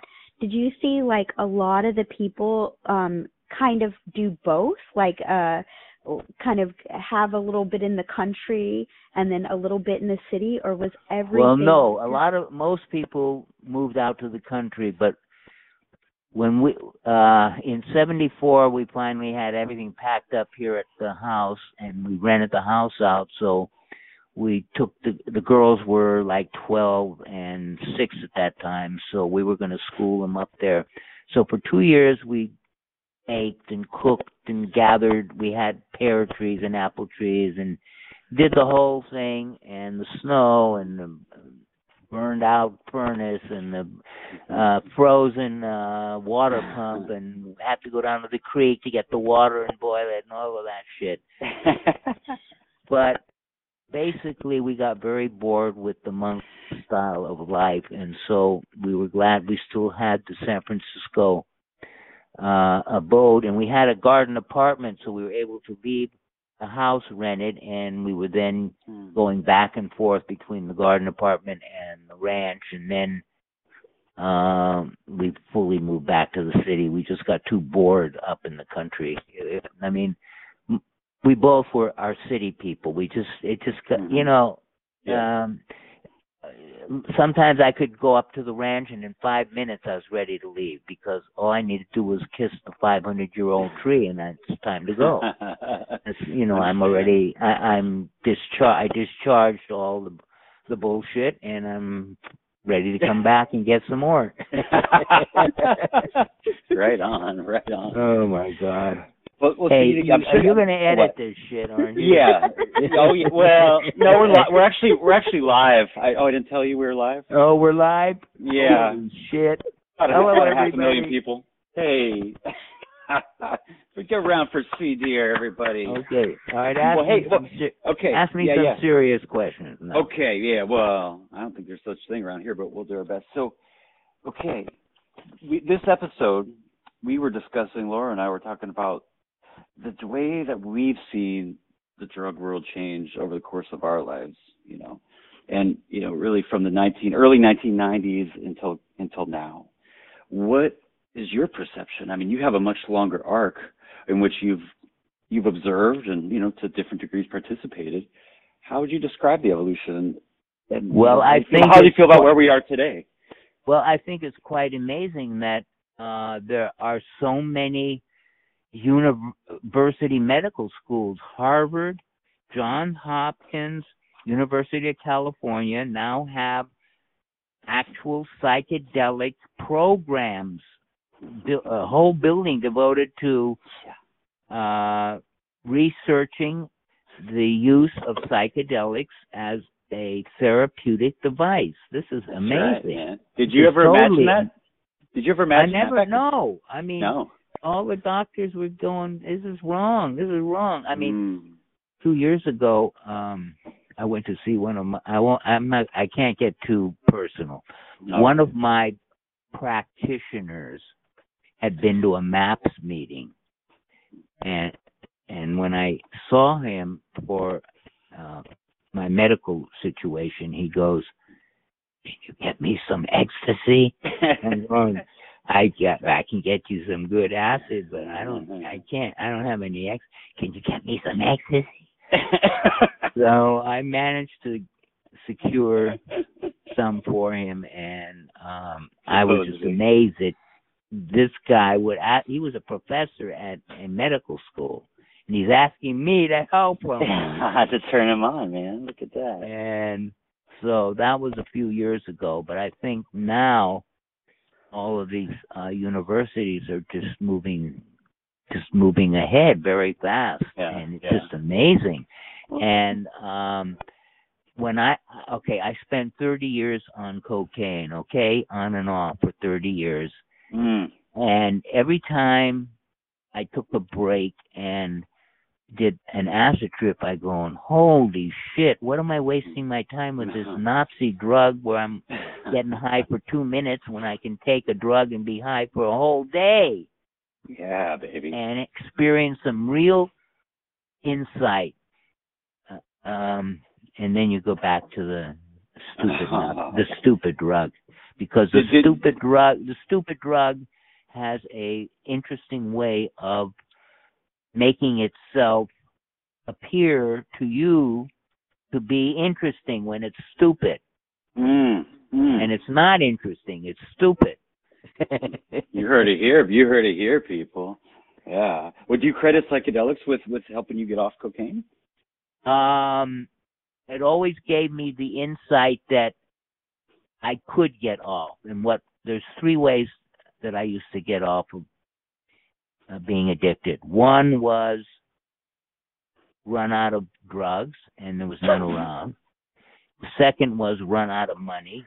and the third was to do a taper, which I never bothered to do. Because a taper was the correct way to do it. All the others caused problems. Mm. And uh thankfully I haven't been involved with any stupid drugs for the last twenty five years. Thirty years. Thirty years on and thirty years off. How's that? Fantastic. Congratulations, man.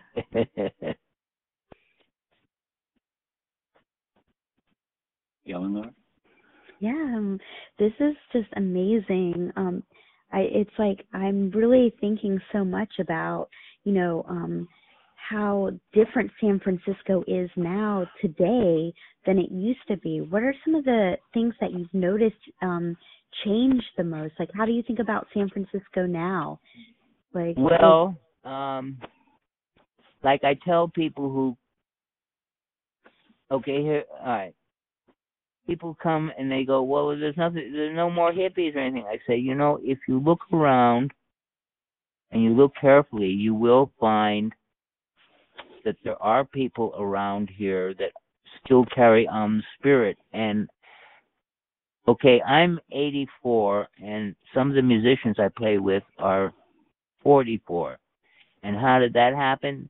They found me because they moved to the neighborhood. And so they looked around and they found some old fucking hippie who had some ideals. Yes. Um, and um, so there is still things happening, but of course there's also the big tech um development uh you know all of facebook i mean zuckerberg lives just over the hill Yeah, I on Valencia noticed like Street. how the art and culture and music that used to be so abundant and free, it feels like the artist, you know, they're not necessarily rich enough to always afford everything. Have you noticed like a Uh, well, yeah, a lot of them have had to move over to Oakland, and now all of a sudden Oakland is more expensive than San Francisco. Mhm.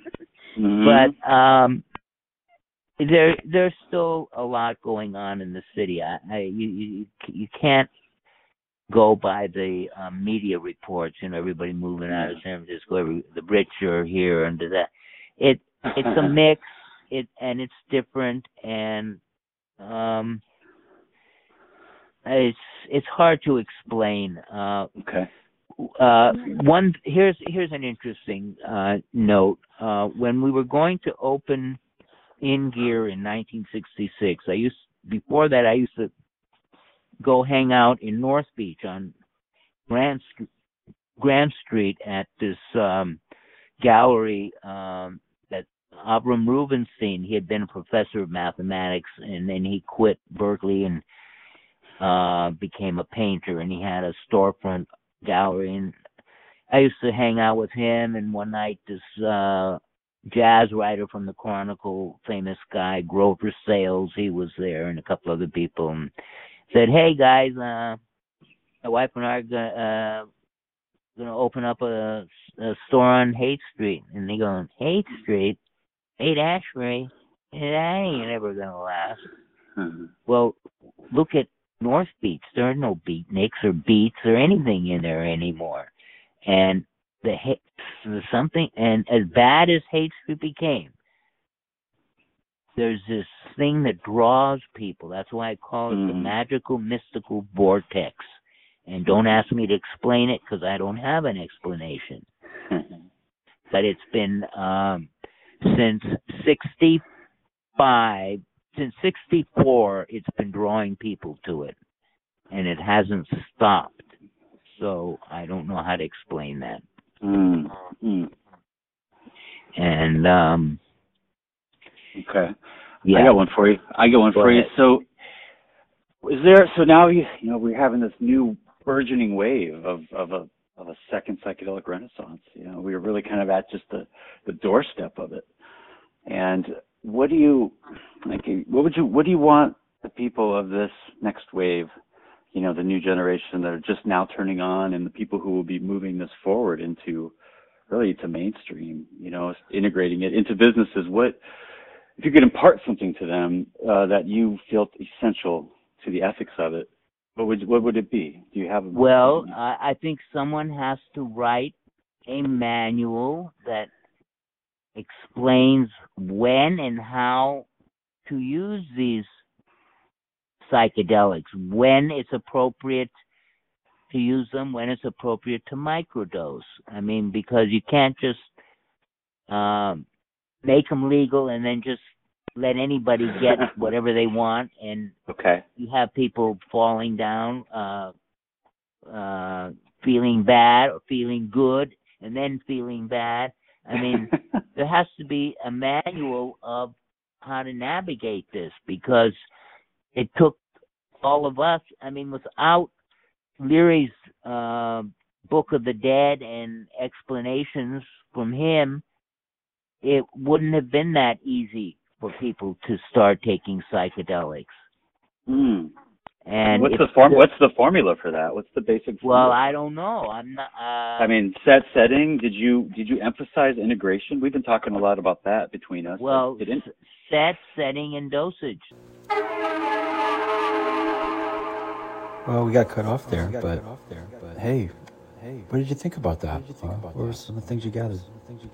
Well, you know, it it I kind of took so much away from it and as you just heard from you know the interview this it's just what a rich incredibly insane and brilliant and vibrant person right like it's hard to believe people. yes he's just like insane and you know uh, like some of my stories about how you know i arrived in the 1990s into san francisco for the first time and how uh, surprised i was by that and it's like that generation of people made so many things in their community to help people right That that was really striking to me. Like like that, you know, like how he was talking about that one point. He was like him and his friend were like, "Hey, all these kids are just don't have a place to go after dark. Let's fix that." yeah Right? Like that, like that kind of that kind of just natural so social much. responsibility that they would just not just go back to their own little apartment and go, oh, too bad for them, but like, let's figure out a scene for these kids so everyone can hang out. And Yeah, how so- oh. organically it developed, right? Yeah, Now all these things you have to get permits and go through this and that and start a nonprofit and there's just so much to things, right? But they just had that kind of uh, psychedelic mindset of just make it happen, right? And to And me that that's like natural- a huge takeaway. That natural sense of responsibility for each other. And know, the, and the possibility of actually making it actionable. Right, right. And like in that situation, what they do, they went, I think they went and talked to some hip pastor who was like, oh, they could, you guys could use my chapel or whatever. And then they hooked it up and it became a thing for a while. Like, It's- like that, you know, like how he was talking about that one point, he was like, him and his friend were like, hey, all these kids are just don't have a place to go after dark. Let's fix that. Yeah. Right? Like, that, like that kind of, that kind of just natural so social much. responsibility that they would just not just go back to their own little apartment and go, oh, too bad for them, but like, let's figure out a scene for these kids so everyone can hang out. I know for me, it's something that I I really took note of was how he there was this idea that heroin and hard drugs can kind of came in and and soiled, you know, the the the innocence of this kind of psychedelic bucolic society. But but that really he said that wasn't the case. He he said that there was it was really always there, but it was kind of more rock star drug.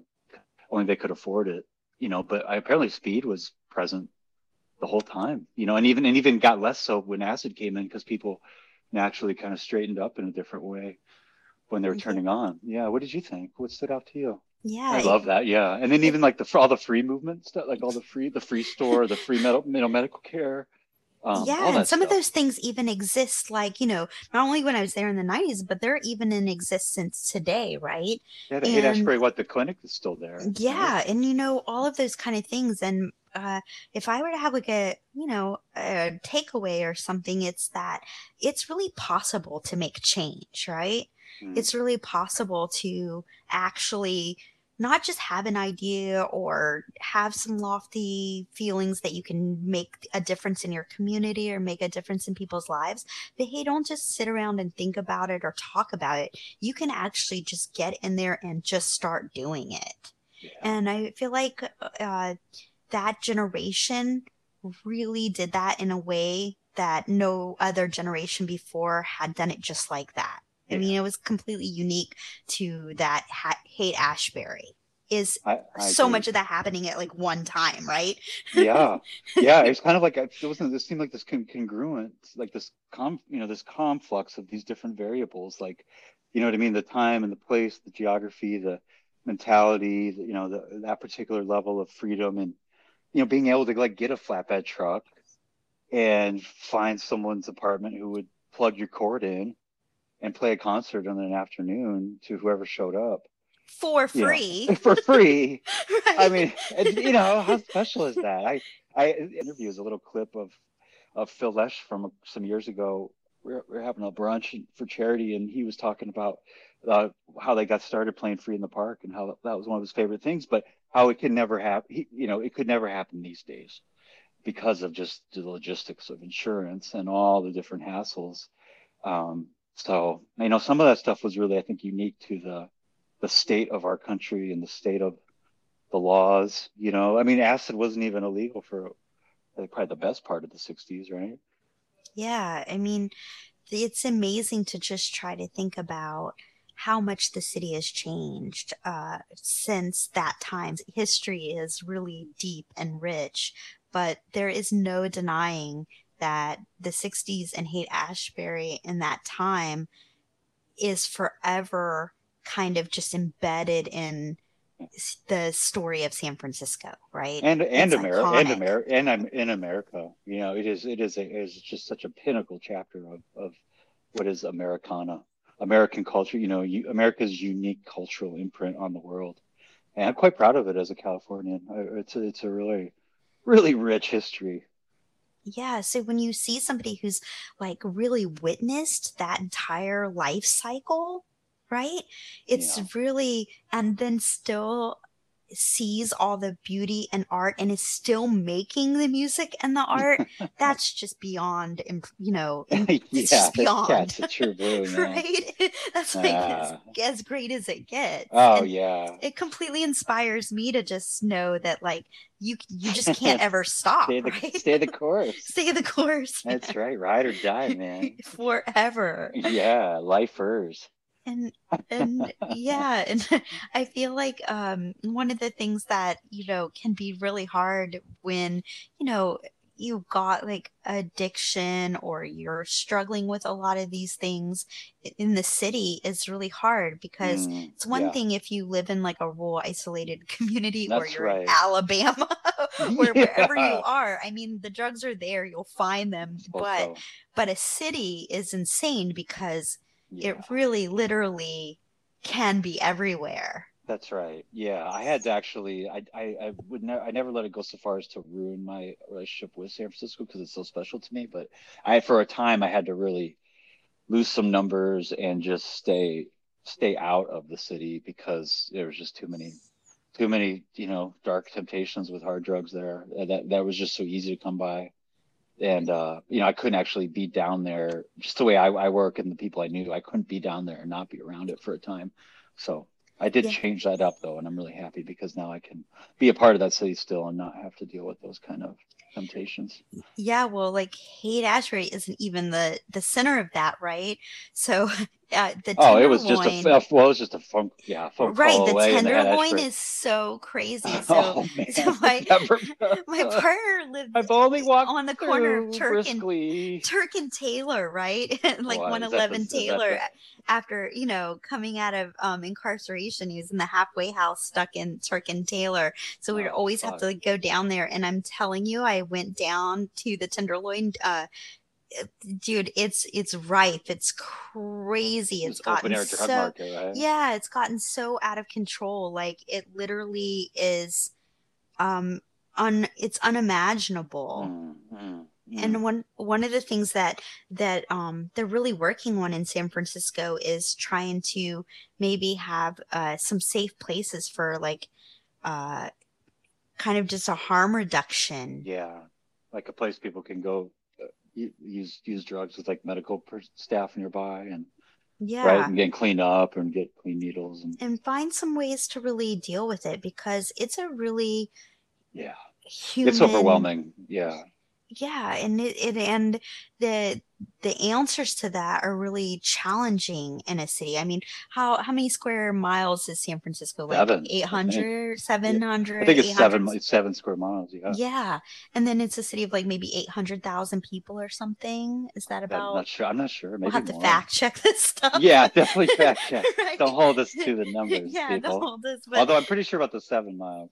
yeah and and and in that you know you're gonna have so much disparity and so much craziness and uh, one of the things that i think the Haight Ashbury has done and so well is to maintain its character and uh, maintain its inclusiveness and welcomeness despite all the changes that go around Yeah, that's a great point. Yeah, it hasn't been overtaken by the homeless. You know, Yeah, so I think like, you know, one of the things about Haight Ashbury is it had one of the first like um free clinics, right?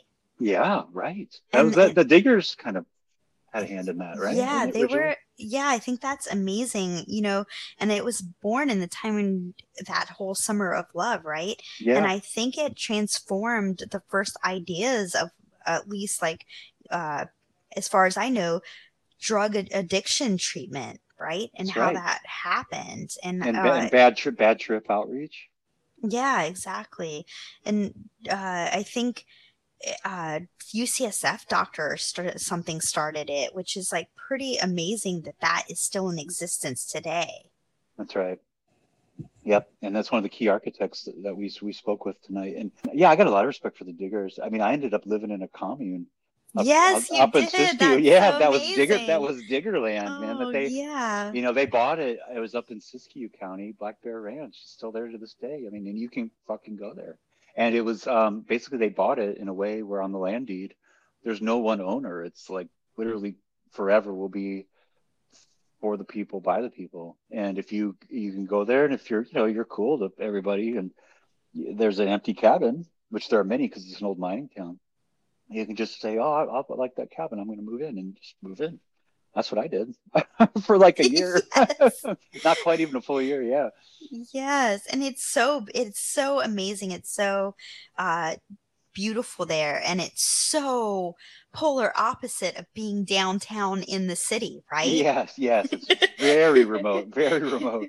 It is And- way the fuck out there on a dirt road, many, many, you know, miles down a dirt road. And, and but it has that digger's ethos. It was it's really the main house, I'll never forget it. It was like there's main one big main house that everyone kind of gathers in for meals. There's a big kitchen there. And they had a there's a room upstairs that was a like clothes. It was just like clothes. So you just help yourself. There's boxes and boxes of clothes, decades of clothes. And then there was another room that was all a library, like books and instruments. And it was the same kind of trip, like leave one, take one. You know, um, didn't cost any money. We would pass a hat around and you could pitch in what you could. But the only rule, it was actually a little too loose, if you ask me. I think in the end, that's like not really. I think it was missing some a certain something that kind of makes sure shit got done. Because, I mean, we just got high a lot and just hung around naked and just everyone was fucking and it was just like very free, you know. And it was and the only rule was uh, uh, don't sit naked on the countertops. Yeah, And- that's a and good you, rule and you to can- have. can't- I mean, I gotta say it's a good rule. Yeah, but it was the only rule though. That when you couldn't grow grass there, uh, and that was those are literally the only two rules. And because of that, like a lot didn't get done, but it had so much potential. I mean, there was guard big gardens that could have been, you know, that were overgrown and Yeah, so gorgeous. goat goat right? pens and, yeah, you've been you've been out there, right? Laura? Yeah, and everything's just like just you know built over time and stuff, right? So like Very hand built, very, funky, cool. Yeah, taking like old. It was an old gold mining, right? Old Like- gold old gold mining town. Yeah. And then it gets turned into like so it's really crazy because it was uh, like actually a town Mhm. and then it got turned into all the different buildings probably so like a dozen different like like cabins. structures you know, and, and- then barns, and, then like a main house, and yeah, and you can like see everyone's like creativity right because Mm-hmm. there's like oh let's build like you know kind of a place for like a sweat let's build a place for you know everything and so it's just got its like handprint of everybody's life you know there, all around yeah. it but what it really comes down to is that those uh, counterculture roots and ethos born out of that Haight Ashbury time era Yeah, very much so. And that was the thing is people would turn on in the city, you know, turn on with psychedelics and discover these simpler values for how they wanted to model their life, you know, close to nature and and want away from materialism and money and, and of, of group living and and I gotta say though, I, I've seen the same. There's a few examples of this in Northern California that I've seen up close, and yeah, I know you have too, Laura. There's, I think of the Hog Farm, yeah and then I and I think of Black Bear Ranch, and I will say there's the Hog Farm. Out of all of them, I think is probably the most impressive in its cohesion all these years later, and there's still original members that live there and haven't left, and they all have their homes and, and there, and they've raised families. You know, now they have grandchildren, and um, I think is more the exception. And I, I know I've studied different intentional communities in America since the 60s, what kind of the trajectory they all followed. And there's a common arc that I think is a real, it really speaks to human nature and something to be noticed and embraced. And that was, you know, they were experimenting with, with sharing everything in the 60s and, and, you know, really recognizing each of us as equal, you know, brothers and sisters before one cosmic creator and and that you know every man you know every woman was every woman and every you know what i mean? And so there was like this this ethos of free love which was you know where every woman is is the goddess and you know every man is is god and and and um experimenting with letting go of all those different kind of natural forms of for that humans tend to relate in and build nuclear families in. And um what i noticed at black bear especially is is there was a time when everyone was really experimenting with that and and I was too at the, at the time. But then what happens is people as time goes on people tend to want to pair up um, and they have their own children and then become these family units that then would move away from the community so they weren't sharing everything so they so they had some privacy for their family but would live close to each other so that like all the old school black bear you know folks they all live around Black Bear, yeah. but they have their own properties. and their and then, kids they, and then they come together and have potlucks, but they're not Yeah. like you know what I mean, like all sleeping in the same room and everybody's eating. it. Like it just it was this balance of privacy and also shared, and I think that was a really good thing to pay attention to because I know, I you know even just after a year was coming up to the you know against the natural obstacles humans come up against if you're sharing your partners and you're sharing you know it's just I don't know. It's different for everybody, and I understand it. I just don't think humans are, are evolutionary. Like we're not caught up yet to really live that. It's a very psychedelic vision to do that, and I get it. It's like a place of total unity, but I think humans still have a lot to clean up in their own karma and their own emotions, and you know, and, and some of that stuff you don't even need to try to shake. You know, it's okay to be really, you know, into your partner and don't want to share her or him. You know, I mean, I, I don't think there's anything wrong with that. You don't have to try to dose that impulse out of you. You know what I mean? Um, Yeah, yeah, I- so I definitely think that the free love ethos of like the early Haight and all of these people, yeah, definitely came up against some roadblocks, you know. that just seemed over- intrinsic to the human, yeah, right? Yeah. exactly.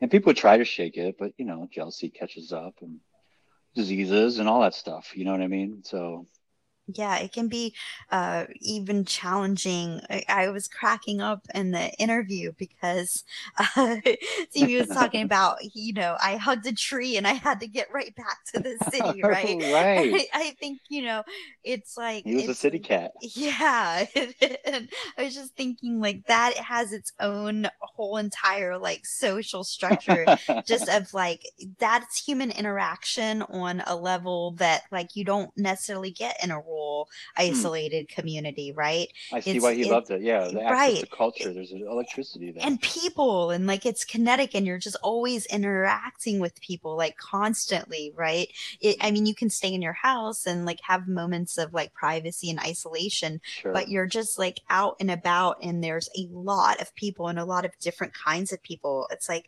sometimes the city is so electric yeah, it is so electric. So I yeah always loved living in Humboldt because it's been such a balance, a perfect balance for me. Like, because I, you know, I don't want to live in that. I really want the peace and this expansiveness of nature, really raw form around me. But, you know, about every every week or two, I just start feeling like I need a little dose of some real city electricity, and it's just you five hours, boom, you're down there in the middle of it until you. You know, it usually lasts about two or three days, and then I'd be re- really ready to get back to the trees. Well yeah the nights are so different right like the nights Yeah. in the country are like stars and like all of this kind of Mm, stuff but mm. the nights in the city there's stars out but everything there's a whole different element that comes to life you know it's almost like again. there's like there's like and it's not just like the cliche of nightlife like there's literally like a whole entire world that happens Oh, of people man. that just like work at night you know for the Yeah. city and like do things and Hmm. just um Wait, I just, you know, while you're talking, while you're saying that, I'm just flashing on like countless amount of great moments we've had at shows down there. yeah I, I mean, like we're, you guys, I mean, really, like, yeah, Laura and I and like our whole crew and stuff. We so many wonderful, just fucking hilarious, like it's just stoned antics, like coming out of like the Bill Graham Civic or something like two in the morning, you know, to the hotel across the street. Oh my god, yeah you some just really great shit. you don't know what's gonna happen or who you're gonna run into and i i think that's kind of like the magic of like a city environment is you definitely cannot predict like the next thing that's gonna happen it was it was very friendly to taking drugs. I yeah I mean, you just walk around that place is fucking lit to the you're lit to the gills, and you just kind of you just gotta blend right in with all the with all the this absurdity, you know. That's kind of why Haight Ashbury is amazing because it's almost like the beginning of like a freak show in a way like a circus like you know theatrics. Like not only were there like literal theatrical groups like the san francisco mime troupe or mm-hmm. something but mm-hmm. people literally used to get in buses tour buses and pay to drive by and like hippie watch oh. That's right. Like, just how insane is that, right? Like, it was almost then there'd like be a head. There'd be a head holding a mirror, like running running alongside the bus. You know, Yeah. Just, really, you know, just good shit, creative shit like that. Yeah, exactly. So And they still have events, don't they, Laura? I mean, I think now that hopefully, you know, the pandemic is is, is fading away, and they're like the cross hate- our hate- fingers. yes, I'm hope feeling good about today anyway. The Haight the, the Haight Street Fair is every summer, uh, which is a great multi-day open street fair that's been going on for, since I think the 70. And then there's what Hardly Strictly Bluegrass is another big, oh, that's the greatest. big free bluegrass multi-day. I mean, just amazing lineups usually and free, right in the park there. Yeah. Out, outside Lands is another one. Oh, Um, I think that one you have to buy a ticket for, but Oh, but it's so fun. that's right in that neighborhood. Yeah. yeah. And you it, it's just like um really like so many events and stuff taking place in the park and the whole thing about Haight Ashbury is the street literally goes right to the very end where the park is. Yeah, and does. so And then the um, panhandle, and then you have this little slender, narrow band of, of really nice part of the park of just big old oak trees and stuff runs alongside Haight, Haight Street, right? And then it ends at the park. So it it's just bucolic. Yeah. Um, but of course, we still have Alembic down the road, and then there's um, Amoeba Records too. Oh my gosh, we have to talk about the Amoeba records Let's like it. you cannot even be like a kid in our generation in our era Oh. and not have spent all of the money that you got from slinging those hates at Amoeba Amoeba. Records. Oh man, I just So- spending an afternoon at Amoeba just just just being there is just the best. Oh man, that they've got so many of our Tell so about much of our money. Uh, that's yeah. like the greatest, right? Like you literally uh, had like that's like home away from home. oh, absolutely. I mean, just world class record store, right, Laura? Oh well, you know, and just the most rare finds, right? That's the most fun. and the feeling funkiest like you. dudes who work there and just are so knowledgeable about everything. You know, it's great street performers too, still to this day. So, but hey, yeah, I really, you know, hey, if y'all are from America or even if you are, got to see it in your lifetime. Go on by and just bring some flowers in your hair and uh, Yeah, smile to the people you see. You know, pick up your garbage and just carry a smile in your heart, and you'll fit right in. Yeah, exactly. You ever find yourself in a precarious drug related situation? Facing questions that you know not the answers to? You ever think to yourself, I have nowhere to turn for such answers? Strange questions like, Are these drugs illegal in this country? Or help with simple math equations like, Now did that scale say micrograms? That last acid trip leave you facing big questions about your place in the physical universe? Or wondering if your pet hamster really could see the color of your thoughts? Or the beloved classic, Am I too high, man? Am I ever gonna calm down? 1833, I am too high. That's right. Call now for your opportunity to have your questions read on the air by our team of completely unprofessional, not trained, and likely very stoned drug experts. 1833, I am too high. Until then, put on some good music, relax, and breathe.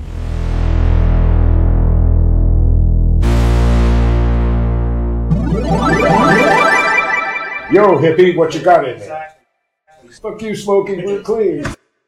Oh yeah, yeah. So don't forget, everybody, we got that special line just for you. You can reach out and touch us and leave us your questions, your drug questions, whatever that means to you, and we'll get to it next episode.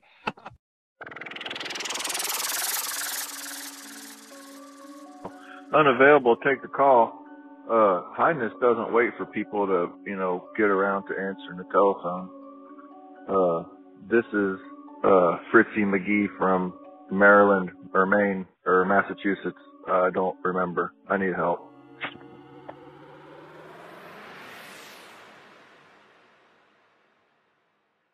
Oh well.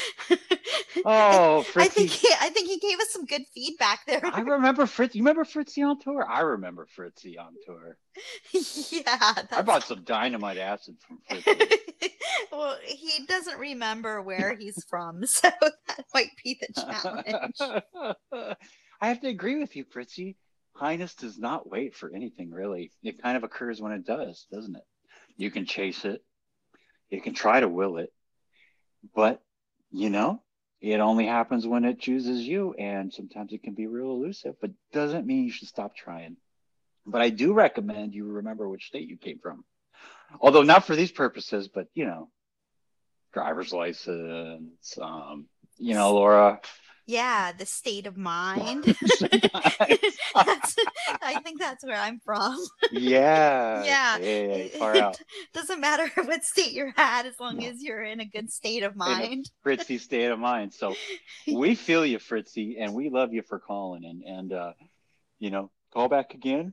And uh, and anyone else, we look forward to hearing from you. And so we will be back in two weeks. Laura, anything else to say? I think that's. I think we covered it. Yeah, I think we covered. I think covered. we them. covered it, but we got really, we're really excited for the next episode. We got, we got Sunshine Kesey coming at you from Eugene, Oregon, and I think we're going to talk about, I don't know, maybe families and psychedelics and drugs, and you know, I think we're still figuring out our discussion, Laura. But, but uh, No, that that's awesome. I love that. yeah, probably some Oregon Grateful Dead history, but we I, Sunshine was so so generous and gave us a full hour, just some really really beautiful insights. So I'm really excited to share with you guys. And then um then we got her mom, Mountain Girl, uh the following episode. So we're dishing out the kind, y'all. So come on back in two weeks. We changed our minds all the time. That's so awesome. I love everything about that. All right, yay! Yay. That was sweet. So much fun. All right. This is the Um, thing, dude. This is real. Oh my gosh. You have, a, you have a real as fuck podcast on the internet. You know that? I, I, wow. We did it. I love that you said that. That just sounds so exciting. yeah.